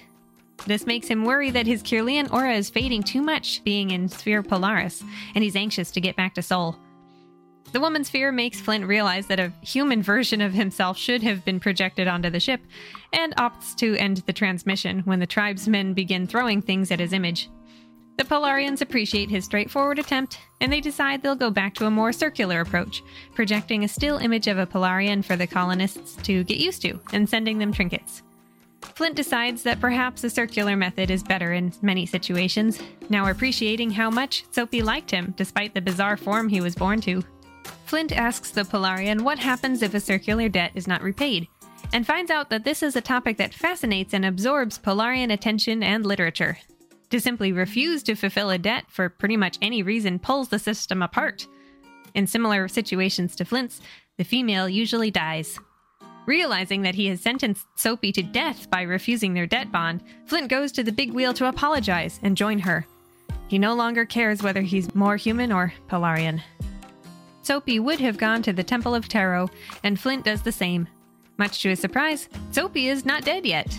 Apparently, the big wheel made her wait so he could work on Flint behind the scenes, for apparently the old one was much more clever than his original outburst made him appear. And Tsopi is very pleased, for Flint's road to get to this point was wonderfully circular. The two complete the mating ritual, circling each other, entwining their trunks, and grasping onto one wheel together. Flint hadn't realized before that the wheel, the biggest bulk of his body, wasn't integral to his form. The one wheel is spun between them, sealed tight, and creates an electrochemical shift through extreme heat. Flint and Tsopi fall apart at last, and the wheel rolls away, slowly unfolding into a fully formed adult Polarian and leaving to begin its own existence. Now missing her wheel, Tsopi places her tail ball in its place and balances on the hilarious tiny new wheel. Flint then gives up his own ball so that she may have a voice, and gets his full sized wheel back. While Tsopi grows her ball into a proper wheel, Flint will grow a new voice ball. There are complex nuances to this interaction. Normally, the female would use the male's voice ball to grow a new wheel, which would then become the seed of a child in the next mating, activated by a different male. It wasn't so different from Spican three sex mating, and explained why Polarians didn't stay together in mated pairs. One pair couldn't produce twice in a row, as is, Tsopi's next mating wouldn't produce a child since she'd chosen to hold on to Flint's sacrifice as a speech ball, a token of remembrance. They are both satisfied and will no longer associate with each other. Flint will stay here until his new voice ball grows, then communicate the identity transfer data to the big wheel. Chapter 8 Letters of Blood. Report. Critical period notification of mired agent. Summon all available entities, Council. Council initiated. Participating. Here. Here. Here. Here. Well, that's one more than last time. Proceed. Our 200 Kirlian agent now available for retransfer, provided low Kirlian replacement exchanged. Low Kirlian transfer? Subject would rapidly be lost. Explain rationale. 200 Kirlian agent is our best, familiar with this mission. Low Kirlian would be expendable after exchange. Low Kirlian would lose identity but remain suitable for a specialized mission. Now I'm confused. How can. Specialized mission is foster care of offspring engendered by enemy agent on ours. Our best agent mated with enemy agent? She was assigned to eliminate him. It is a long story.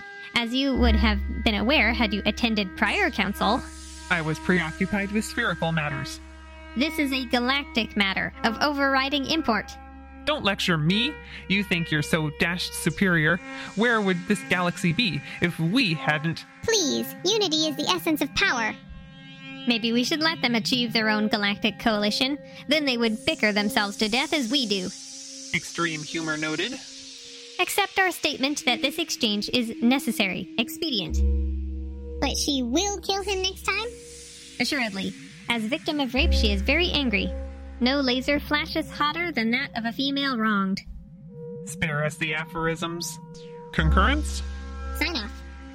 Power. Civilization. Concurrence. Flint's return home is uncomfortable. His body is in a poor state after his prolonged absence, having contracted some minor illness as well as atrophied slightly, and the ministers transfer him again so modern medicine can work on the body's recuperation. Flint requests to be sent home to Outworld in the Etamin solar system of the constellation Draco the Dragon. He will make do with whatever body he finds himself in. It turns out to be a young boy with a bad foot and a missing arm, indicative of the violent lives led on Outworld. Worse than that by far is Honeybloom's fate. Flint discovers that she was pregnant when he was abruptly sent to Sol and has thus been outcast as an unmarried mother. In a body much smaller and less fit than his own, Flint makes his way across the terrain with difficulty. And when he finds Honeybloom in her distant lean to, he's shocked by how faded and old she looks. He feels fresh guilt at having forced the female assassin into a similar situation, though the culture of Sphere Spica is different. Still, Flint is proud of Honeybloom for persevering, for caring for her bastard child. Flint needs to put things right, though he knows Imperial Earth will never let him go. Strong as his aura is in the fight against the Andromedans. So he goes to Honeybloom, claiming he has a message from her old love, Flint. He says that Flint has died with honor in a battle against a monster. Tell my dear wife Honeybloom of Outworld that I love her, and bequeath to my son my name and trade. Let him be a flintsmith. He also says that Honeybloom is entitled to Flint's pension and status. All she has to do is go to the Imperial office where the forms are. Honeybloom weeps with grief, but this is much, much better than the pain caused by his unexplained absence. She will be taken care of from now on, and Flint accepts that this really is a sort of death for him as he transforms from Flint of Outworld into Flint of Sphere Sol. He seeks out the old shaman who unknowingly prepared him for a life away from home. It doesn't take long for the shaman to perceive who the injured little boy really is. They discuss what has happened, and the shaman agrees to make sure Flint's money is used for Honeybloom and her son correctly. You have aged. The shaman observes, despite Flint's young vessel. I have had to age. He replies, I have become disgustingly civilized. I travel the galaxy now, or at least our local cluster of spheres. The student tells the teacher about all his adventures, and they ponder the future, as well as the identity of the Andromedan assassin. The shaman points out that this assassin is also a scorned woman, one who will fight viciously, unlike Honeybloom. It is now painfully obvious that the assassin is from the Andromeda galaxy, that she can find Flint wherever he goes.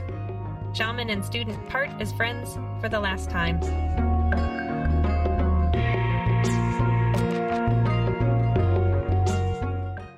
Chapter 9 Daughters of the Titan.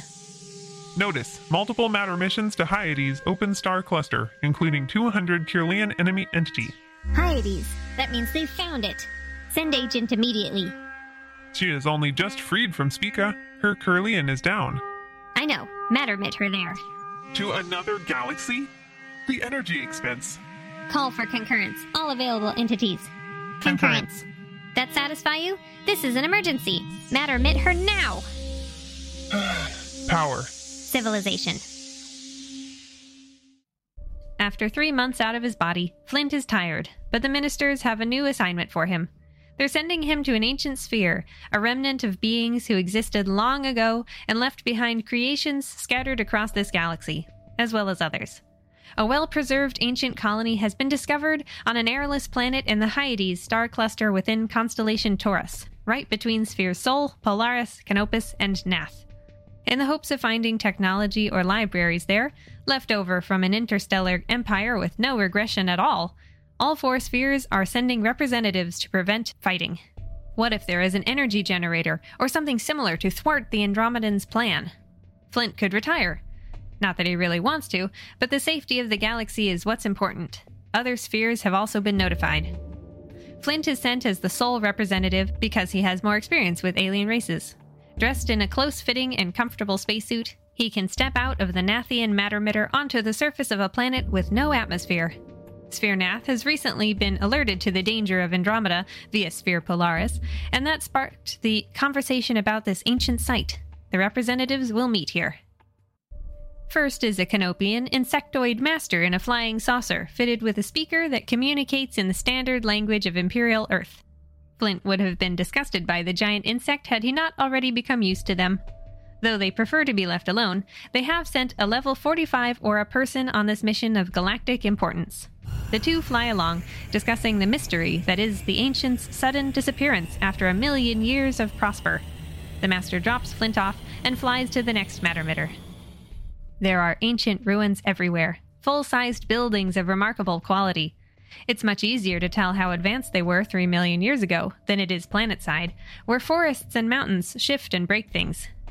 First to the scene, Flint meets the other representatives.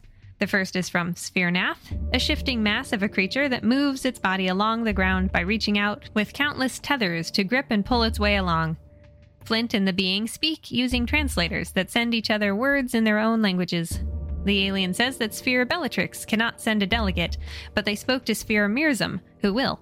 The Milky Way coalition against Andromeda grows larger. The Nathian admits that Sphere Nath didn't reveal the existence of this ancient site previously because they believed such advanced technology might be hidden here, would be too advanced for the cultures trying to utilize it. though the Andromedan threat expedited their timeline.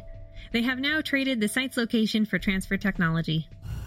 The Canopian Master returns with a creature from Sphere of Mintaka. Very large, far away, and little known. They are all surprised since they'd heard that that sphere was beginning to fail.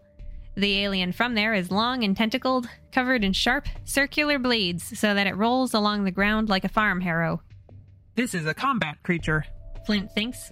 It has many red eyes along its length that flash its language. The translators interpret these lights, and the creature thanks them for the transfer technology that already helps Mintakan society. Flint wonders how bad cultural regression must be in a sphere bigger than any other known in this part of the galaxy. Flint is relieved that so far the representatives seem to stand for good things privacy, trade, peace. He is pleased to see a Polarian roll up next. Then the Master brings two protoplasmic beings from Sphere Antares, a place that had transfer tech but had been secretive about it. However, one person is actually from Sphere Spica, a fish person who must use transfer tech to move about a little easier in a body from neighboring Antares. Flint makes note of all the diplomats' physical capabilities and speeds. The Canopian master asks the others to follow its saucer a ways off, and everyone is shocked to see a dead body with a punctured spacesuit. That's a Mirzamian, exclaims the long, sharp Mintakan. Everyone is suddenly on edge, for this was clearly murder. One of the seven creatures here is the culprit, either spy or traitor. Flint is not overly surprised, explaining that an Andromedan operative has tried to kill him before. The group tries to determine a way to identify the impostor. Flint's would be assassin was female and always transferred to female bodies, but the Antareans are sexless and the Spicans have three sexes. Then again, how can anyone prove that sort of thing to beings not familiar with alien anatomy? The Polarian has no way to prove he is male. How do they even know this is the same assassin? Many concepts are too alien to verify, anything from Polarian debt rituals to human voting. The Mintakan is particularly perturbed, since the only representative from a sphere that overlaps theirs who could verify anything they say is lying dead on the ground. Flint ends up getting nominated as the investigator, since Sphere Sol provided many spheres with transfer tech and, if he is who he says he is, Flint has been to many other spheres. His human directness seems best in this situation. His knowledge is used to test the Polarian, backed up by neighbors, then to test the Spican. Again, the Mintakan speaks up about something Flint said, pointing out that the Andromedan spy would know just as much about Sphere Spica. The group goes around and around, and the Spican suggests that the murderer could be some leftover Titan, a remnant of the ancients, be it robot or booby trap. The group of seven separates into pairs so they can watch each other and get on with the archaeology mission, leaving the master and his saucer to stay behind as a backup. Flint and the Spican transferee wander around the ruins together. A bit of conversation convinces Flint that the Spican impact is what he says uncomfortable around so many species when he comes from a segregated world. More mobile, Flint scouts ahead in difficult places, and he sees beautiful pieces of technology that paint the heavens inside buildings as they would have looked three million years ago. The pair are called back by the Canopian master and find out the Antarean was killed while exploring with the Polarian, much to Flint's surprise. He and the Spican now trust each other. To get to the group faster, Flint carries the Spican transferee and is impressed by its high Kirlian aura. All spheres sent their best. The group tries to figure out alibis, but have a hard time. Though Flint doubts that the Polarian would kill, the round alien was closest to the Antarean. Flint is under fire, since he is one of the fastest among them and could return to his partner without much time passing. The Nathian and Mintakan both believe they would have noticed the other's absence, as well as a clear trail in the dust. And even the Master, who alerted them to the deaths, has a speedy flying saucer, then again, why wouldn't the alien with the armed spaceship just kill them all right here? As a large group, they continue into the ruins, finding safety in numbers against the impostor or whatever ancient threat they face. The Polarian shows them where he and his dead partner found an ancient airlock, also pointing out the tracks in the dirt that show no one else coming over. But the Polarian has nothing with which to puncture a spacesuit to create violent decompression, which is how each victim died.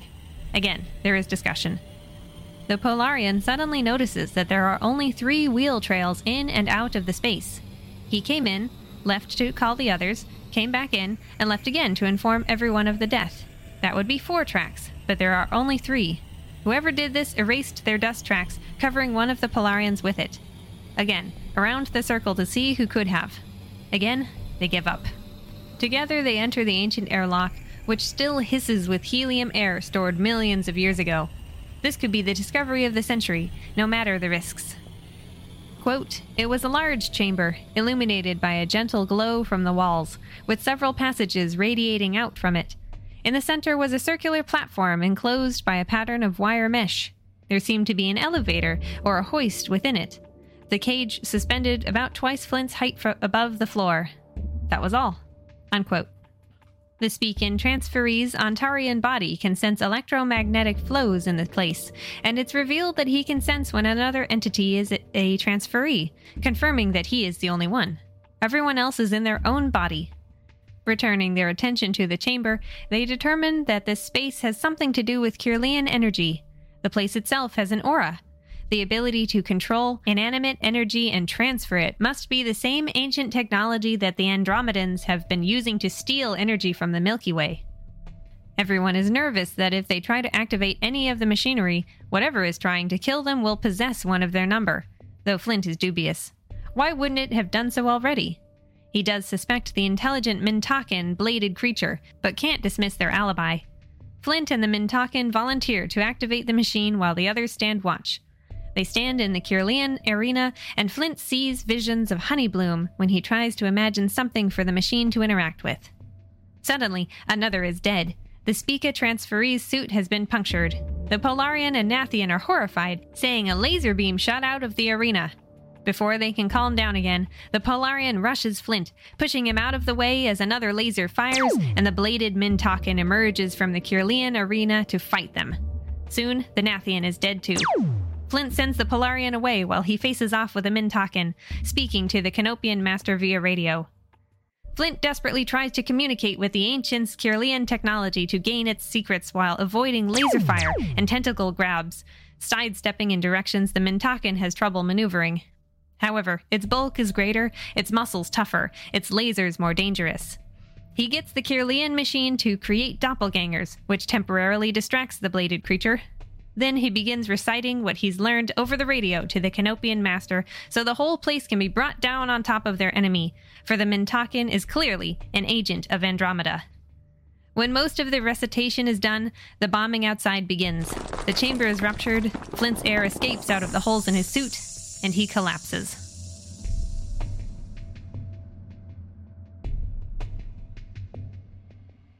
Chapter 10 Blinding the Giant.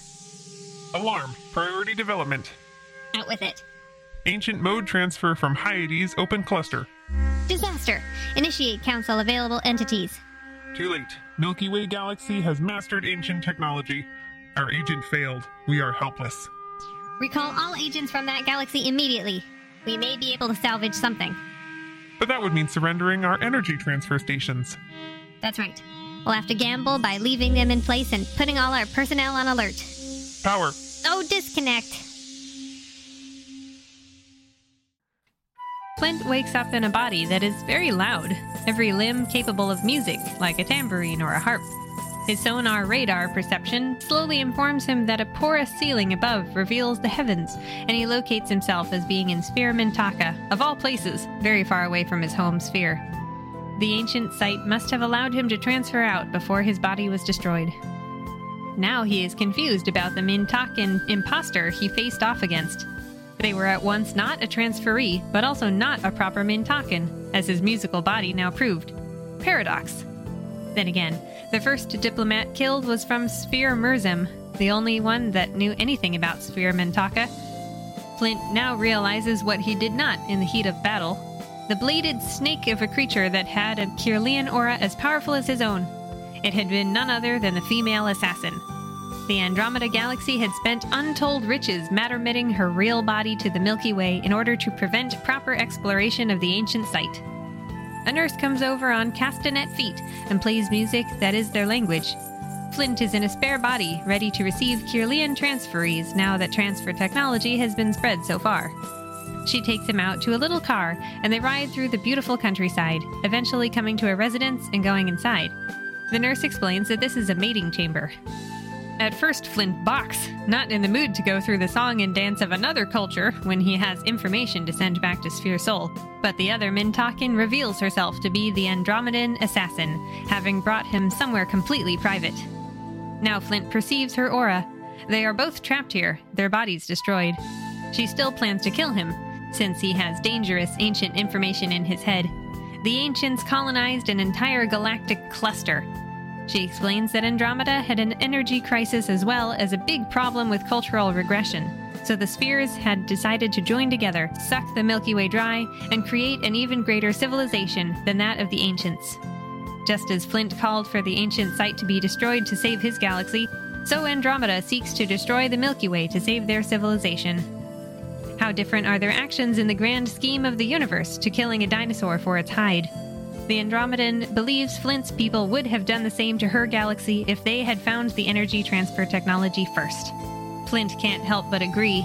He doesn't like the truth, but he acknowledges it, as he acknowledges that Sphere Sol may be inferior to places like Polaris. The Andromedan assassin is a little unsure how to proceed, surprised by him, and deprived of her blades. Though Flint's tricks on Spica made her too late to prevent Sphere Mintaka from gaining transfer technology, and she failed to prevent Flint from reading off valuable formulas to the Canopian, she can still kill him here, for that would prevent him from sending his last formula to anyone the secret of involuntary transfer hosting, forcing one's aura onto a conscious host. Though he teases her a bit, she isn't afraid to use her musical body to blast him with a sound that nearly knocks him unconscious. However, it turns out she really plans to just let his aura fade. They're both stuck here, and their auras will give out before long. Flint feels very empty, having lost his homeworld and his fiancée in the course of becoming a galaxy savior, and doesn't want to fight anymore, even though she's a hardened intergalactic agent trained to accept genocide.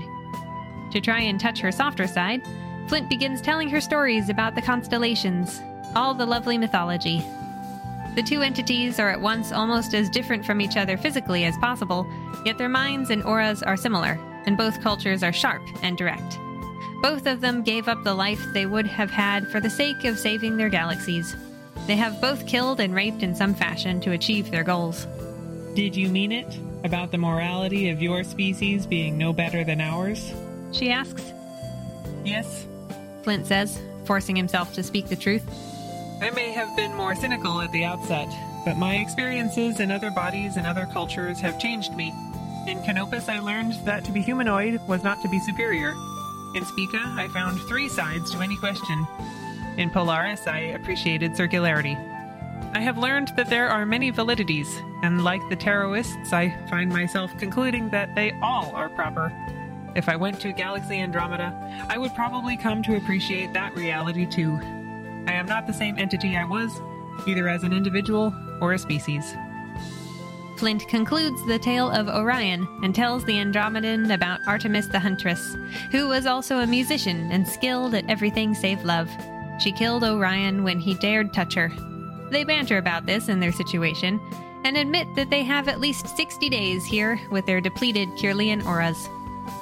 What will we do to pass the time? Flint wonders. Make love? I suspected you would think of that, she replies. It seems to be characteristic of males all over the universe. Even here, where there are no sexes, some entities are constantly eager to make music together. She assures him that their auras will fade quickly now that their bodies are dead. Maybe a few hours more, actually, like the draining of blood.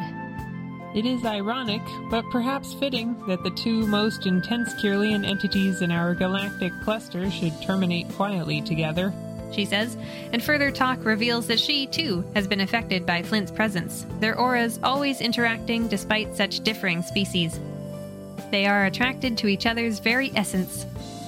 You are the professional huntress, well able to live and die without romance. Flint says, What do you really want of me? The Andromedan is torn. On the one hand, they both long to consummate their attraction and produce a child that is as close to their auras as possible. And on the other, she needs his eidetic memory that stored all he learned from the ancient site. Perhaps they could share everything he learned with both galaxies to stop the fighting. She has wanted to suggest this for a while now, but needed him to trust her a bit more. Flint thought he was softening her up. Then again, she is fighting her conditioning in order to be here with him and try to be soft. To prove it, she unlocks the door. She gives him information on how to broadcast the ancient information to Andromeda, if he doesn't trust her to do it and needs to lock her up. At first, Flint leaves and locks the door, but quickly returns. She is surprised, and he admits that he no longer trusts either galaxy with this information. They close the door and decide that the child to come of their union will be named Melody.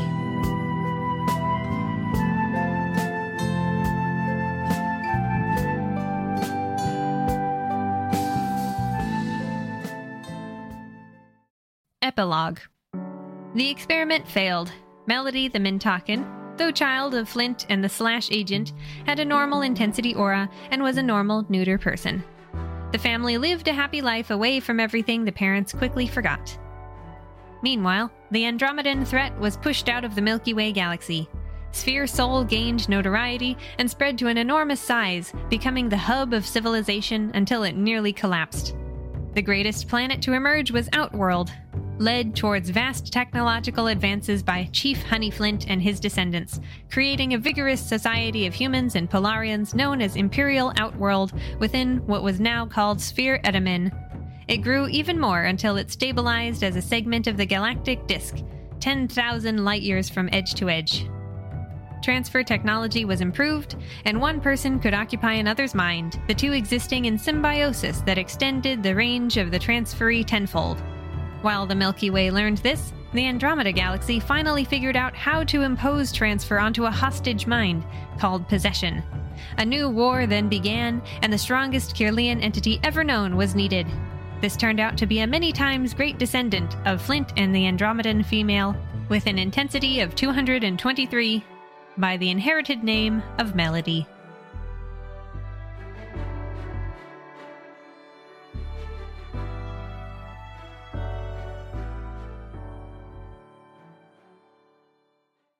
The end. Before we get into the discussion, I will quickly note that there are two diagrams at the back of this book.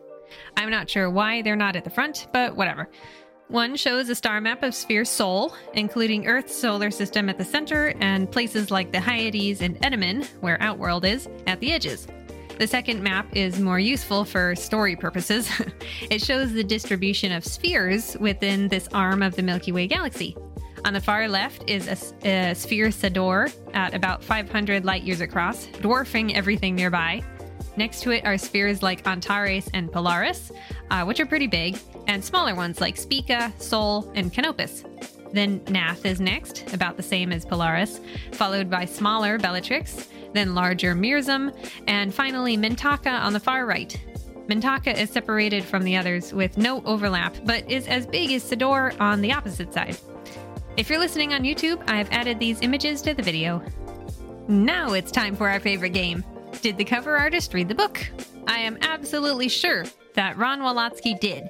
He's already one of my favorite artists, so it's no surprise how much I love the covers. I also have Anthony's Of Man and Manta series uh, by the same artist. Uh, book one, Cluster, depicts many scenes from the story on an awesome background of sunrises and sunsets. The front cover features scenes from Flint's trip to Capella to meet Queen Bess. It has a castle and a blue skinned Elizabethan queen, as well as Flint riding in a chariot drawn by a dragon. All of it beautifully rendered in Walotsky's high fantasy meets sci fi style. The back cover is a little more mixed. To the right is a shining smooth city that I believe belongs to Sphere Polaris, featuring a ramp that comes to the foreground. On the ramp is a teardrop shaped silver creature that is definitely a Polarian like Tsopi. She is wheeling down to a sandy place where a Triceratops stands at the ready, representing Old Snort from Chapter 1. In the background are some other symbols, as well as uh, some improvised scenery of rocks and the ocean. To the left is a hooded, robed figure coming out of a cave carrying a lantern, which seems to represent Flint's tarot card, the Hermit.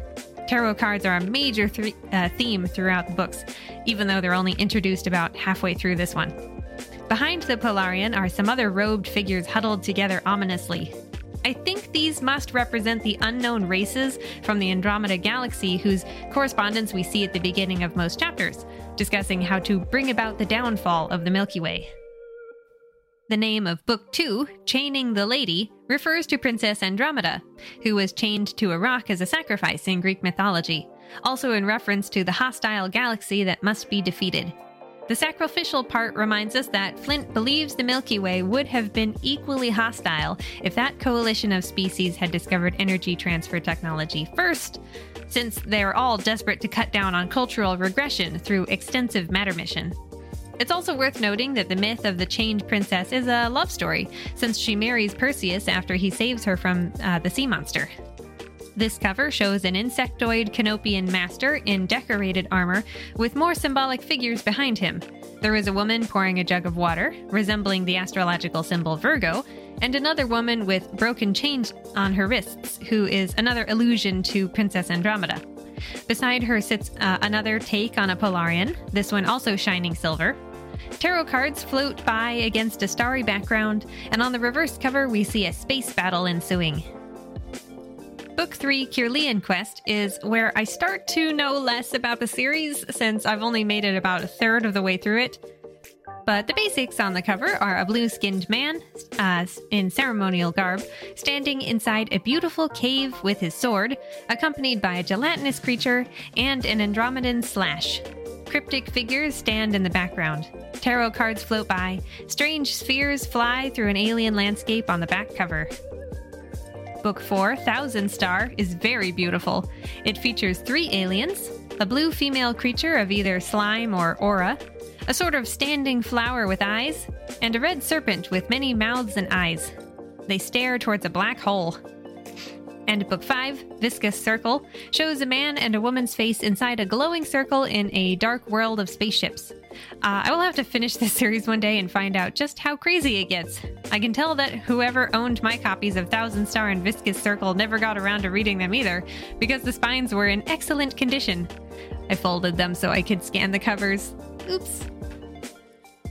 Returning to Book 1, let's review the chapter titles. Most chapters are named after a place or a part of a constellation where Flint is visiting. Chapter 3, Keel of the Ship, takes place in Sphere Canopus. The star Canopus is in the Carina constellation, which is part of the Argo Navis, the ship belonging to Jason and the Argonauts from Greek mythology, who are mentioned in Cluster briefly. The keel of the ship is the bottommost part of the hull where all the boards come together. Chapter 4, Lake of Dreams, refers to uh, Lacus Somniorum. Uh, it's a plane on Earth's moon where Flint goes to try and get away from his responsibilities. Chapter 5, Ear of Wheat, is named for the star Spica, which sits in the constellation Virgo, symbolic of the revelations made in that sphere.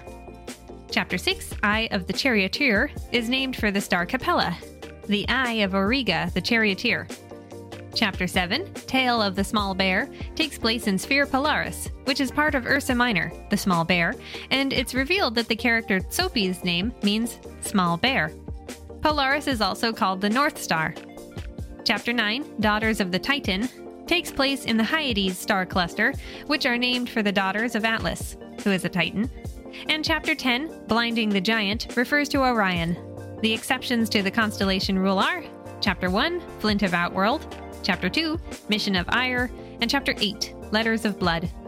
However, Flint's home star Etamin is revealed to be the, in the Draco constellation, so there's m- almost a reference there. the symbolism of both constellations and tarot cards comes up a lot, and Flint tries to make sense of his life through them, more so than I can do it justice. I decided not to rehash every myth Flint goes over in his mind, from Jason and the Argonauts to the story of Orion and Artemis, however symbolic they are. You can read the book for yourself if you re- if you're really enthusiastic about the symbolism. My script is long enough already. It would be even longer if I covered the rest of the cluster series, where tarot cards play a huge role that would require a lot more explanation. While it is interesting, I can't say I understand the nuances of tarot uh, to really do it justice here. What did you actually think of the story? Did it take some shocking twists and turns? Hopefully, I described it well enough, dense as it was. Any more complicated, and it wouldn't be worth stuffing into a podcast. And the subject matter goes to some crazy places. Very hard to summarize while capturing the nuances. Aspects of the story remind me of John Carter, the leading man from Edgar Rice Burroughs' Mars series, following a pretty typical sci fi archetype of a strong stranger in a strange land. Then it resembles the film Everything Everywhere All at Once, with the way Flint has to sift through memories and experiences each time he goes somewhere new, like how Evelyn verse jumps to gain skills.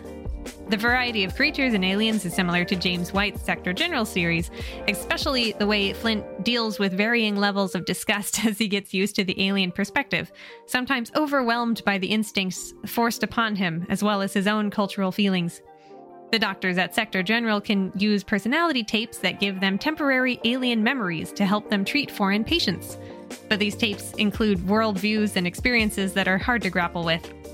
Towards the end, Anthony's cluster begins to look like Who Goes There by John W. Campbell, the novella that inspired John Carpenter's The Thing. And the presence of ancient technology across the galaxy reminds me of The Age of the Pussyfoot, 2001 A Space Odyssey, or even the webcomic Space Boy. The Sector General comparison is really prevalent in my mind since I love that series, and it also features humans dealing with lots of alien creatures whose bodies, cultures, and eating habits and reproduction are completely different from ours. Over the course of the series, Flint encounters more than seven species whom he becomes somewhat acquainted with insectoid Canopian masters and their humanoid slaves, underwater three sexed Spicans, round Polarians, hook poled Nathians, protoplasmic Antareans, musical Mintakans, and the Andromedan Slash.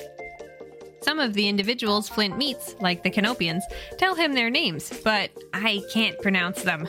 Literally, the masters have names like H colon colon colon 4. and all the species in the Andromeda galaxy have symbol names, including the slash.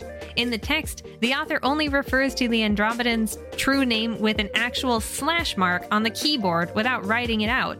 And we never learn the Andromedan Hycurean female's true name because Flint wouldn't be able to pronounce it anyway. Her people speak through laser flashes.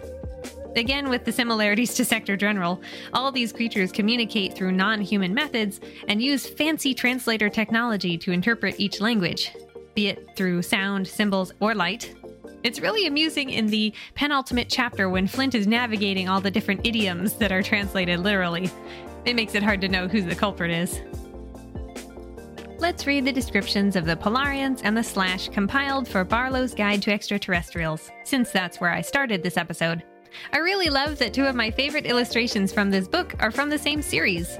There are many beautiful creatures, like the Sinrus, Velantian, Tyrian, but I really love Piers Anthony's cluster creatures, how Barlowe painted them. Here is what it says about the Polarian. The Polarian is a teardrop shaped entity, approximately 1.8 meters tall when fully extended. A muscular socket at the bottom of the body holds a large wheel.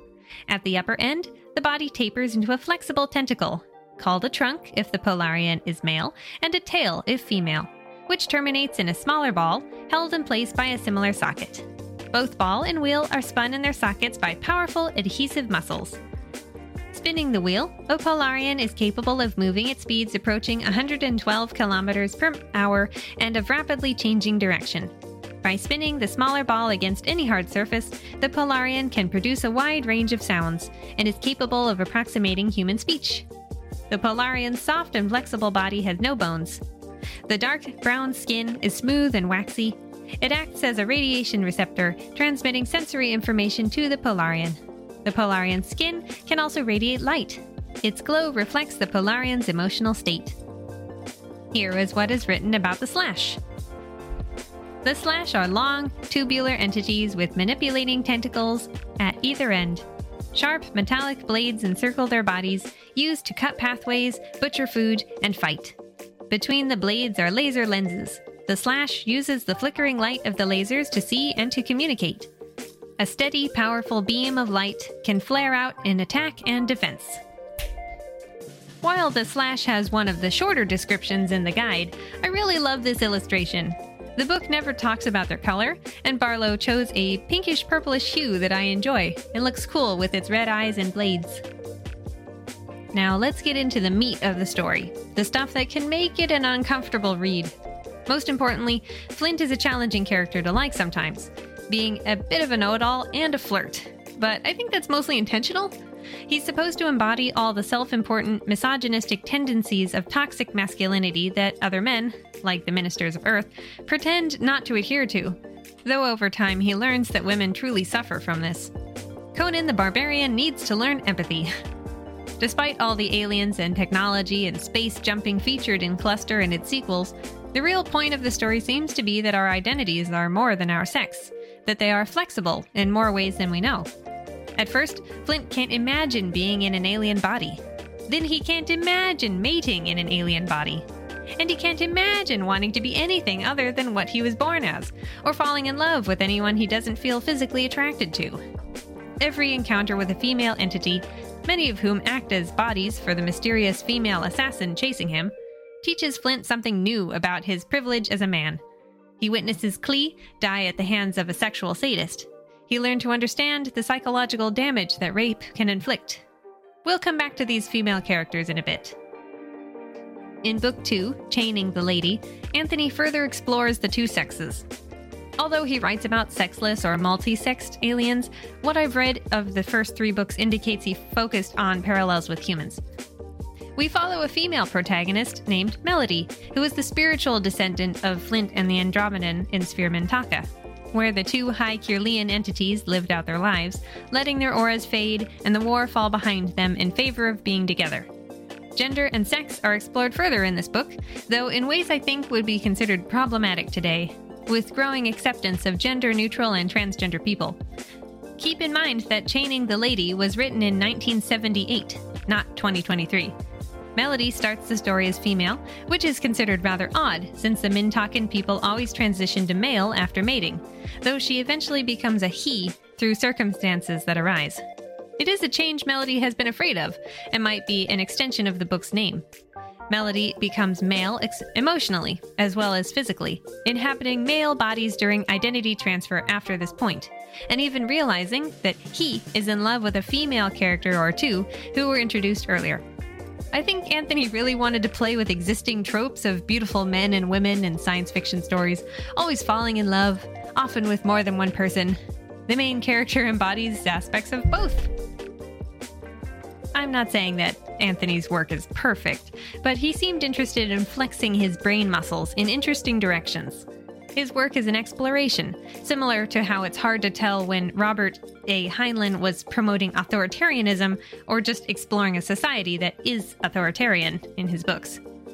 There are still female characters in these books who are nothing but lovely plot fodder, especially the first love interest in Book 3, Kirlian Quest, and I've read Anthony's book A Spell for Chameleon from his famous Xanth series.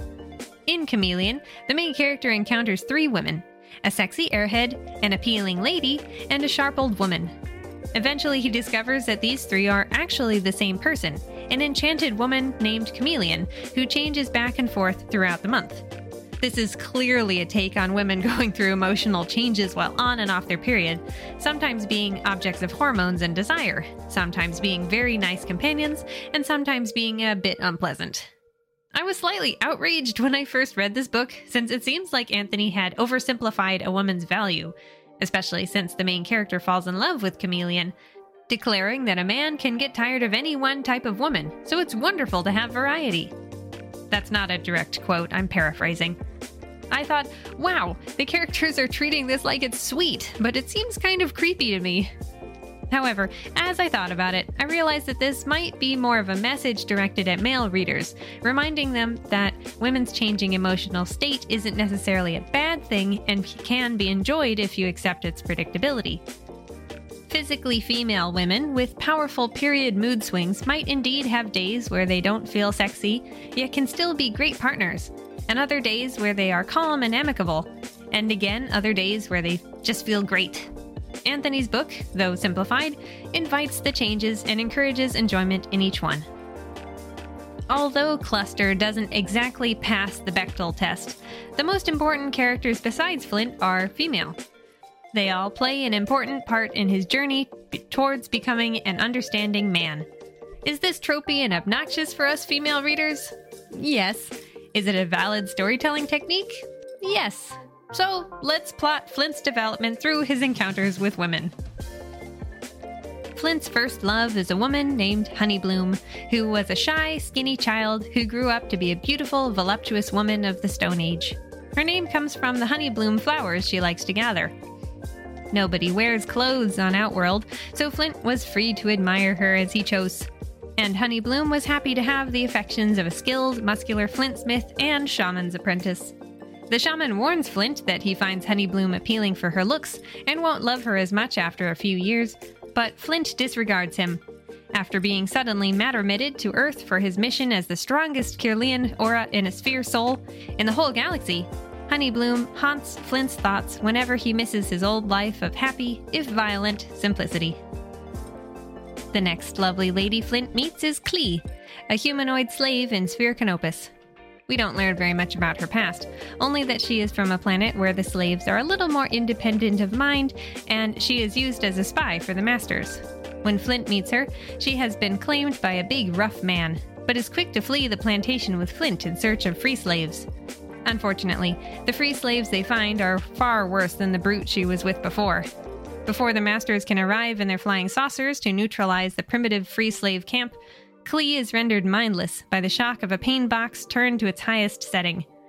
The closest thing to a leader the free slaves have is a sadistic man who wants to keep Klee's mindless body as a toy for his enjoyment. Flint is remorseful, recognizing that this was a spirited young woman of use to society who almost suffered a fate worse than death. While Flint's infatuation with Honeybloom represents hormonal puppy love, his appreciation for pretty Klee starts to wake him up to the realities of women's minds being disregarded while their bodies are treated like objects. His sadness over the situation leads him to visit Klee one more time, giving the Andromedan assassin her first opportunity to try and kill him when she transfers into that mindless body. I will quickly say here that I'm not sure what the science is behind people literally losing their minds and becoming husks due to trauma that doesn't kill them. If you know more about it, please comment on the YouTube video. It might be Anthony's way of justifying the identity transfer technology featured in this book, since only a few cultures have prepared any empty host bodies. Flint is traumatized by his experience in Sphere Canopus. His success was largely thanks to the assassin's presence, making the Canopians aware their privacy will be invaded more often if they don't outright defend it. He tries to run away, but fails, and is sent to Sphere Spica, where the fish like people mate in groups of three. The female equivalent undulant, named Liana, who his assassin inhabits on her chase after him, is mindless at the same time Flint's host is, so he doesn't have a chance to meet an actual woman equivalent person here. However, he does come to understand how horrible it is to have a sexual encounter forced upon you, especially if it results in an unwanted child. After this ordeal, Flint goes on a little vacation. Though he's not allowed back to Outworld, he instead goes to Capella, a regressed world with a culture consisting of medieval, Renaissance, Victorian, and Elizabethan practices. He encounters blue skinned Queen Bess and attracts her attention, and is very glad to discover she is much younger than her thick makeup would suggest. The pair enjoy a few weeks of pleasure before Flint gets back to work, and he decides Honeybloom wouldn't mind if he has a little fun since he doesn't love the Queen. Although Flint doesn't have any particularly deep thoughts during this chapter, it is clear that Bess is a woman of extreme power and influence, a woman with a high Kirlian aura who enjoys the play of politics. Despite coming from a Stone Age world, Flint respects her authority. Next, Flint travels to Sphere Polaris and reunites with Tsopi, the Polarian who was stationed on Outworld for a short time to observe Flint's high aura. By getting involved with the old Snort dinosaur hunt, she ended up becoming debt siblings with him. Since they are completely different cultures and species, Flint watches her go with satisfaction, while Tsopi keeps Flint in her mind, for Polarians handle debt in a very different way. For them, the individual's needs are placed above those of society, since society cannot function well if the individual is unfulfilled. Debt ties individuals together, tangling things up so politics cannot move forward until everything is worked out. The Big Wheel oversees Sphere Polaris and these debt fulfillment processes. Unfortunately, Flint has had a couple tricky transfers and is determined to fulfill his mission as soon as possible to put the galaxy's needs above his own or Tsopi's. Also, the thought of debt being fulfilled through reproduction is repulsive to his human sensibilities, like prostitution for the sake of political movement. He thinks he's doing a morally good thing for himself, Tsopi, and Honeybloom all at once. But really, he's being stubborn and ethnocentric.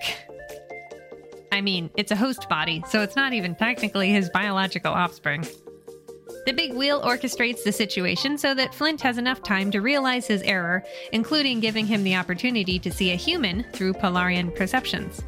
Tsopi is prevented from dying, as customarily happens when a debt is not fulfilled, since it weighs too heavily on Polarian individuals, and Flint apologizes for being so hard headed. The loss of Klee, the breakdown of his superiority as a man, and the realization that humans are just another alien race have all prepared him to relinquish some sense of control he was holding onto, even being willing to join Tsopi in death at the expense of his mission. Fortunately, that doesn't happen, and he experiences brief yet powerful love with Tsopi. Then the two part ways. His mind is open to the true beauty of species and cultures outside his own. Finally, Flint has the opportunity to visit his old home of Outworld, though only as a transferee. This is when he discovers that Honeybloom has become the opposite of what she was. He always remembered her as beautiful, young, and fresh, ready to be his bride.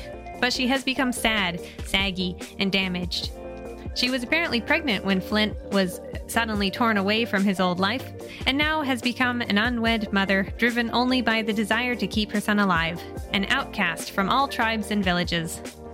Flint recognizes that the attraction he had for Honeybloom was mostly based on her very particular looks, but he always knew she was energetic and sweet and a bit mischievous. Now she has lost something of herself as well as her looks, wizened by the hard work it takes to survive alone. Once and for all, Flint is forced to realize that the women in his life are more than their bodies. He loves Honeybloom for taking care of their son despite it all. He sees how unfair it was that the culture he was born into forces sex onto women, then discards them for the consequences. A society based on the success and follow through of men so easily leaves people behind. So, Flint makes amends the only way he can, ensuring that Honeybloom is known as Flint's widow, that her son will have his pension, and that she will be brought back into the village, that their son will be guided by the Earthborn shaman. The epilogue states that the child grows up to be called Honey Flint, that he becomes the next chief, and that Outworld eventually becomes the center of a sphere of influence called Sphere Etamin that replaces Sphere Sol. The whole galaxy benefits from Flint paying child support. At first, I hated the name Honeybloom, but I think its overly flowery nature is on purpose. All the names of Outworld are simple. Flint is a flintsmith, Fat Club is strong, the shaman is wise about the stars. So it's not strange that Honeybloom has a pretty name. That's straightforward enough. But Honeybloom, it's so sugary, syrupy, sweet. And then I realized that it reminds me of another ironic name Buttercup. The princess featured in The Princess Bride by William Golding is part of a larger parody fantasy story that both loves its genre and pokes fun at it. Buttercup is supposed to be the most princessy name possible. In the same way, I think Honeybloom is supposed to be the most perfect girly name possible. She starts the story as the embodiment of Flint's understanding of love nice on the eyes and the body. And at the end, she still acts as a gauge for his growth, for he's learned to see her as more than a piece of ass and is confronted with her suffering. Honeybloom is no longer in the bloom of youth, though Flint admits she'll probably do very well for herself once her status in the tribe is restored and she is able to marry again, as she is still quite young. Let's keep in mind that despite everything Flint learns about women, Cluster only features young ones. Honeybloom is 21 years old, tops, by the time Flint says his goodbye. And finally, we have the Andromedan Slash, who turns out to be the High Kirlian assassin Flint has been dodging most of the book. His feelings about her are very confused because he has trouble separating this alien person from the pretty bodies he's seen her in. First, humanoid Klee, then fish like Liana, but eventually he realizes that the real attraction is that she is his spiritual equal. They are both ruthless, willing to kill and harm others to fulfill their missions.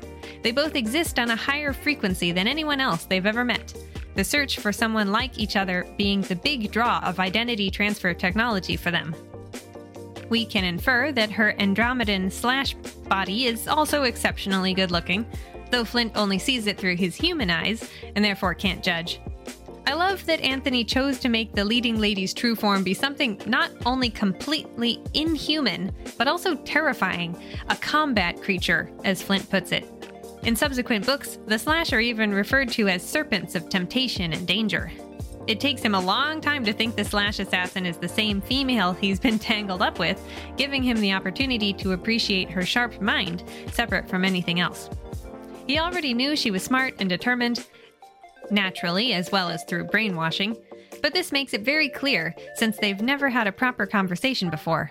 Everything Flint's been through up till now has opened him up to the possibility of loving another person not for their body at all, but for their mind and essence. By the final chapter, Flint has lost his own fine specimen of a human body and is confronted with choosing a life with his ex assassin over everything else. No career, no sexy wife, no strong muscles, no more heroism, nothing. Just her. It's fitting that they end up in musical Mintakan bodies that let them fully communicate all this, symbolic of the music they will make together through simply choosing each other. Love is about connection, and that creates the best sexual encounters. Rereading this book was fun because I could see all the little clues that point to the assassin's true identity. If you're paying attention, it becomes clear that the Slash who shows up at the end of the book is lying about its identity. It says it's from Sphere Mintaka, but earlier in the story, that sphere is disregarded as being unimportant, only interested in music, which doesn't seem to match the dangerous physicality of the Slash. And during the Andromeda correspondence the reader witnesses at the beginning of each chapter, it's mentioned that no laser flasheth hotter than that of a female slash wronged. However, the word slash isn't actually typed out, it's just the slash key on the keyboard. You have to connect the dots yourself that the long, sharp creature at the end of the story communicates with laser beams, referring back to this conversation. The Who Done It chapter isn't perfect. I mean, who else could it be but the creature covered in blades, ripping up spacesuits? But I appreciate that the clues are provided beforehand. The assassin also slips up at one point, using the classic Andromedan response concurrence. Returning to my point about Flint, he not only has to come to terms with his own wrong ideas about women, but also his wrong ideas about men. There are many instances of Flint being repulsed by something he's told to do or wear that he's always associated with women, only to learn that that is outworld culture, not the culture he is visiting. On Earth, they cut their nails and wear tunics, while Flint thinks a tunic is a feminine dress, and short fingernails are too delicate for a manly hunter. On Capella, he doesn't want to wear feminine jewelry, but it is actually a masculine pocket watch. Anthony makes a point of including very human moments amidst all these alien experiences, so Flint can come to terms with the fluidity of masculine and feminine styles over the course of history. Anthony seems to really like playing with readers' expectations. He does this not only with gender, but also with the societal structures presented in the story. Flint has to get used to other cultures, other worldviews, other methods of negotiation, his first big shock comes from visiting Sphere Canopus, where the insectoid masters rule over humanoid slaves. It's hard for Flint to accept this status quo, especially since he identifies physically with the slaves, but learns that the masters saved the slaves from their own destructive tendencies. The first time I read Cluster, I thought it was kind of insensitive of Anthony to suggest that a slave race could exist happily, but this time I realized that this part of the book is really commentary on humanity as it exists now, in the 20th and 21st centuries.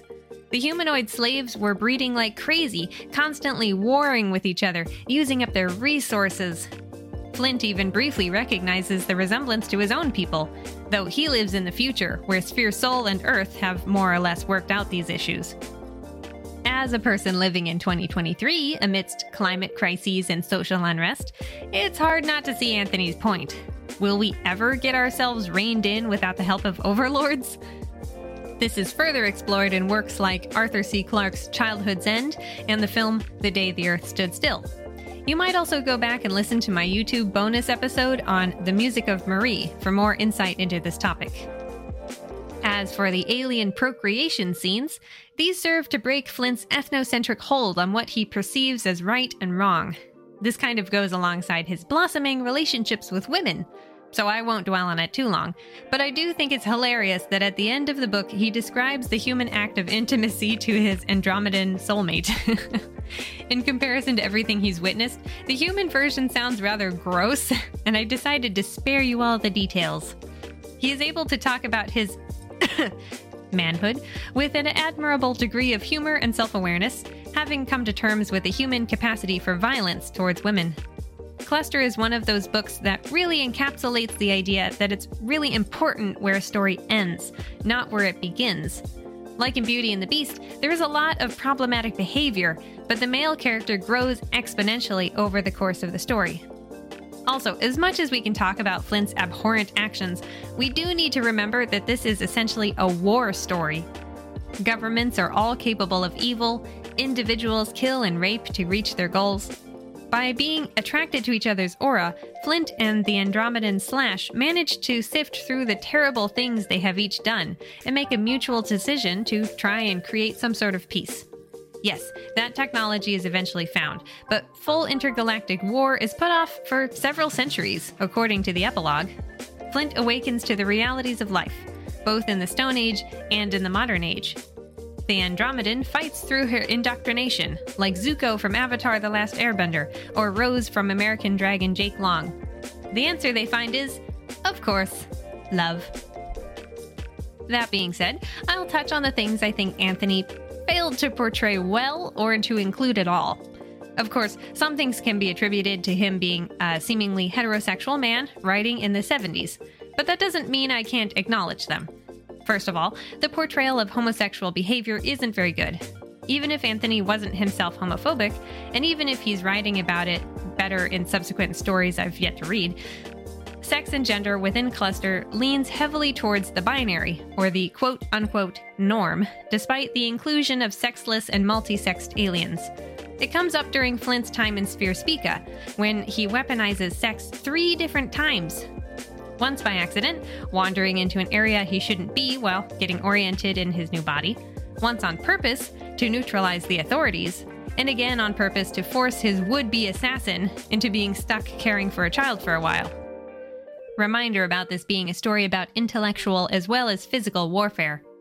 Flint has a big revelation while he's a fish, fully comprehending what it's like to experience involuntary intimacy, since the three sexed Spicans have such a powerful biological mating urge that they have to physically segregate themselves. Considering the slavery discussion about the previous chapter, it's interesting that Anthony then wrote about necessary segregation, isn't it? Unfortunately, Flint then uses his knowledge to inflict psychological harm on the authorities who come after him. As three impacts, they have no need to mate, yet he initiates emergence that is so horrifying to them that it knocks them out and repulses Flint immensely. It's even suggested that those two will probably never tell anyone, since the shame and horror is too great. Other than being an exploration of what abnormal encounters in a three sex system would look like, I don't really have any defense for this portrayal. it disregards the fact that homosexual behavior is common in animals as well as humans, so probably would be on other planets too. It's almost funny that in a super future world of space empires, homosexuality would still be such a taboo.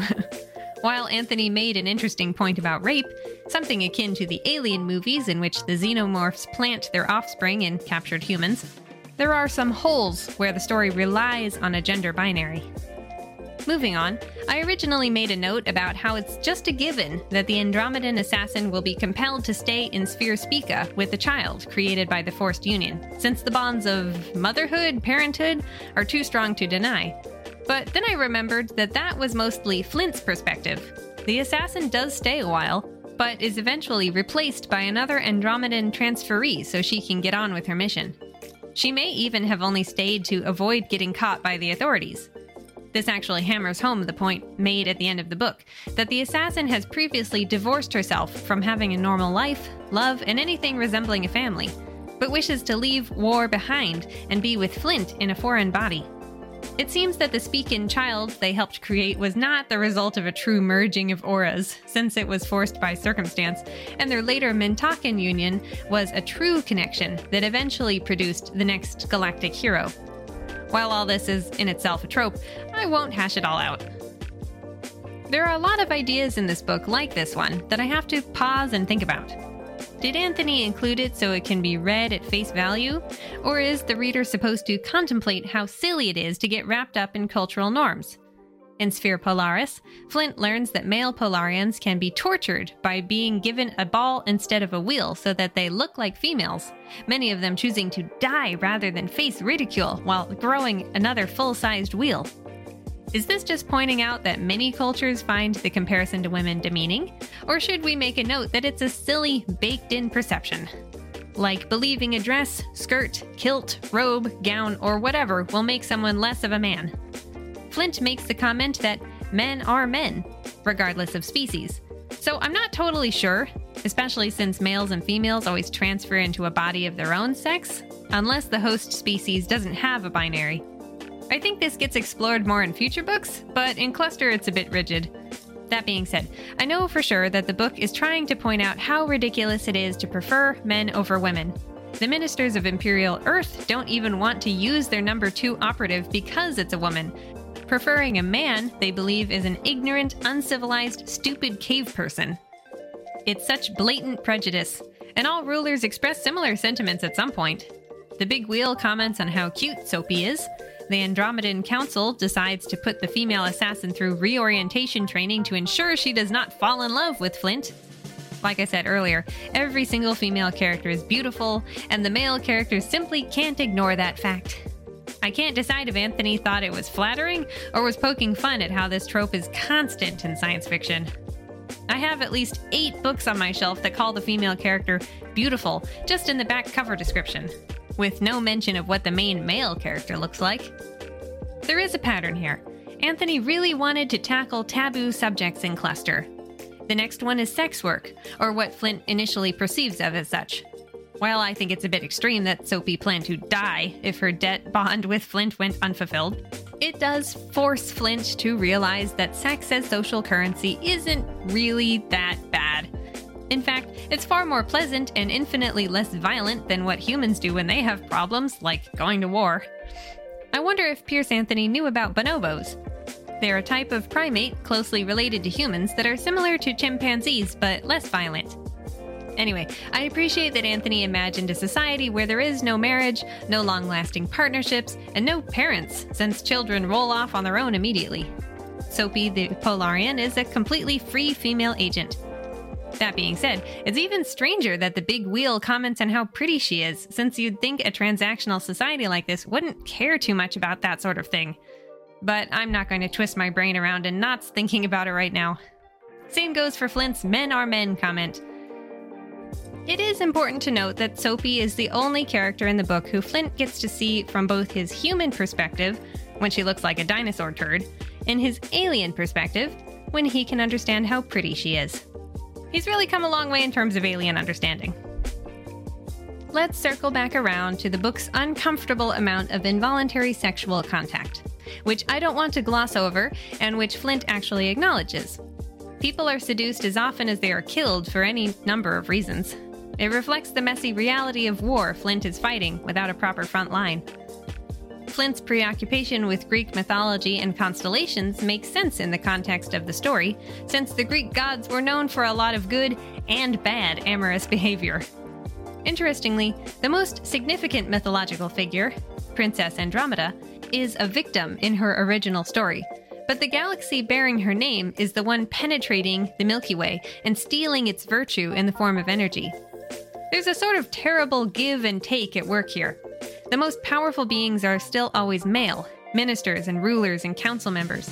But again, I think this is supposed to reinforce Flint's conclusion at the end, where he opts to spend his remaining time with his Kirlian soulmate and say, screw all the rest. After all, he killed two people within a day of starting his first mission in Sphere Canopus a slave and a master. He's lucky, yes, but not a talented diplomat. I don't want to say that his behavior in Sphere Spica was acceptable, but I want to point out that both Flint and the Slash Assassin kill several innocent people over the course of the story, both on purpose and accidentally. These are warriors who accept the wounds they give and take. And finally, before I end this discussion, I want to mention that this is a very typical Western sci fi story in that basic Earth humans are described as very much pale, what we think of as white. Flint is green skinned and Queen Bess is blue skinned, but Earthlings are pale. In this case, it is meant to reflect the minister's perception of themselves as clean, tidy, and advanced, and Flint's opinion that they are worm like. But I want to point out that it is unlikely that Earthlings would continue to be so pale so far in the future. It's more likely they would still be diverse, or maybe brown. I can only equate this to the presence of smoking, extreme gender roles, and lack of LGBTQA plus behavior in books like this due to the time they were written in. At least Flint isn't a red-headed Irishman still experiencing prejudice on spaceships like I've seen in Jack L. Chalker's work. Probably an attempt to make pasty white people understand that prejudice is stupid, but I think it's better to feature diversity when possible. Not every story is Zootopia or Maus, where animals can be neatly used as substitutes. And Flint being a different color than the ministers is definitely a deliberate choice. His green skin reminds me of Atreyu from the Neverending Story, who is coded as Native American despite his fantasy appearance. Now, before we wrap up, is there anything I left out of the summary? Aside from the occasional character that would weigh down the shortened version, I mostly skipped over a few terms. For example, the ministers of Imperial Earth have individual titles that I didn't bother with. The Imperial Guards and Ambassadors are referred to as imps by non central Sphere Sol residents, it's also hard to capture the humor of the story without reading out long passages and dialogue. Anthony really enjoys puns and wordplay, much of it coming from the main character's internal worldview and coping mechanisms. For example, the ancient planet towards the end of the book is called Gondolf 4, but Flint refers to it as God Awful 4. The discourse between aliens is also great, which I touched on. Creatures of all different walks or roles or slithers of life use translators that sometimes get a little too literal, and characters have to work through foreign metaphors and idioms. The discourse at the end of the book is very good, since seven different entities converse, trying to solve a murder mystery while not knowing much about each other. Similarly, there are details about the alien languages that would take too long to describe. Flint makes note of fascinating grammar and intonations that add layers to what characters say, which are impossible to directly translate. The Canopian masters and slaves have many layers that indicate their various hierarchies. The Mintakan language is a symphony of complexities. And I struggled with whether or not to include the term Solarian, referring to people from Sphere Sol. I thought it would be too difficult for listeners to differentiate between Polarian and Solarian, so I stuck with the term human. Really, this is a very visual novel since there are names that can be easily mixed up and names that have no pronunciation. Piers Anthony really stuffed as much into this novel as he possibly could. And it's only one of five. And we're done for today. Oh, it was really fun to revisit Cluster, but I'm happy to put it back on the shelf with its sequels. Did you enjoy the story? Did you think it was really sexist? Did you think it made a good point about anything? Let me know in the YouTube comments. Don't forget to subscribe. I'm so happy to be back at it for season two of the Fantasy Podcast and hope to cover lots more weird books like this one. Find me on Instagram and let me know what you want to hear about. Until next time, bye bye, Earthlings.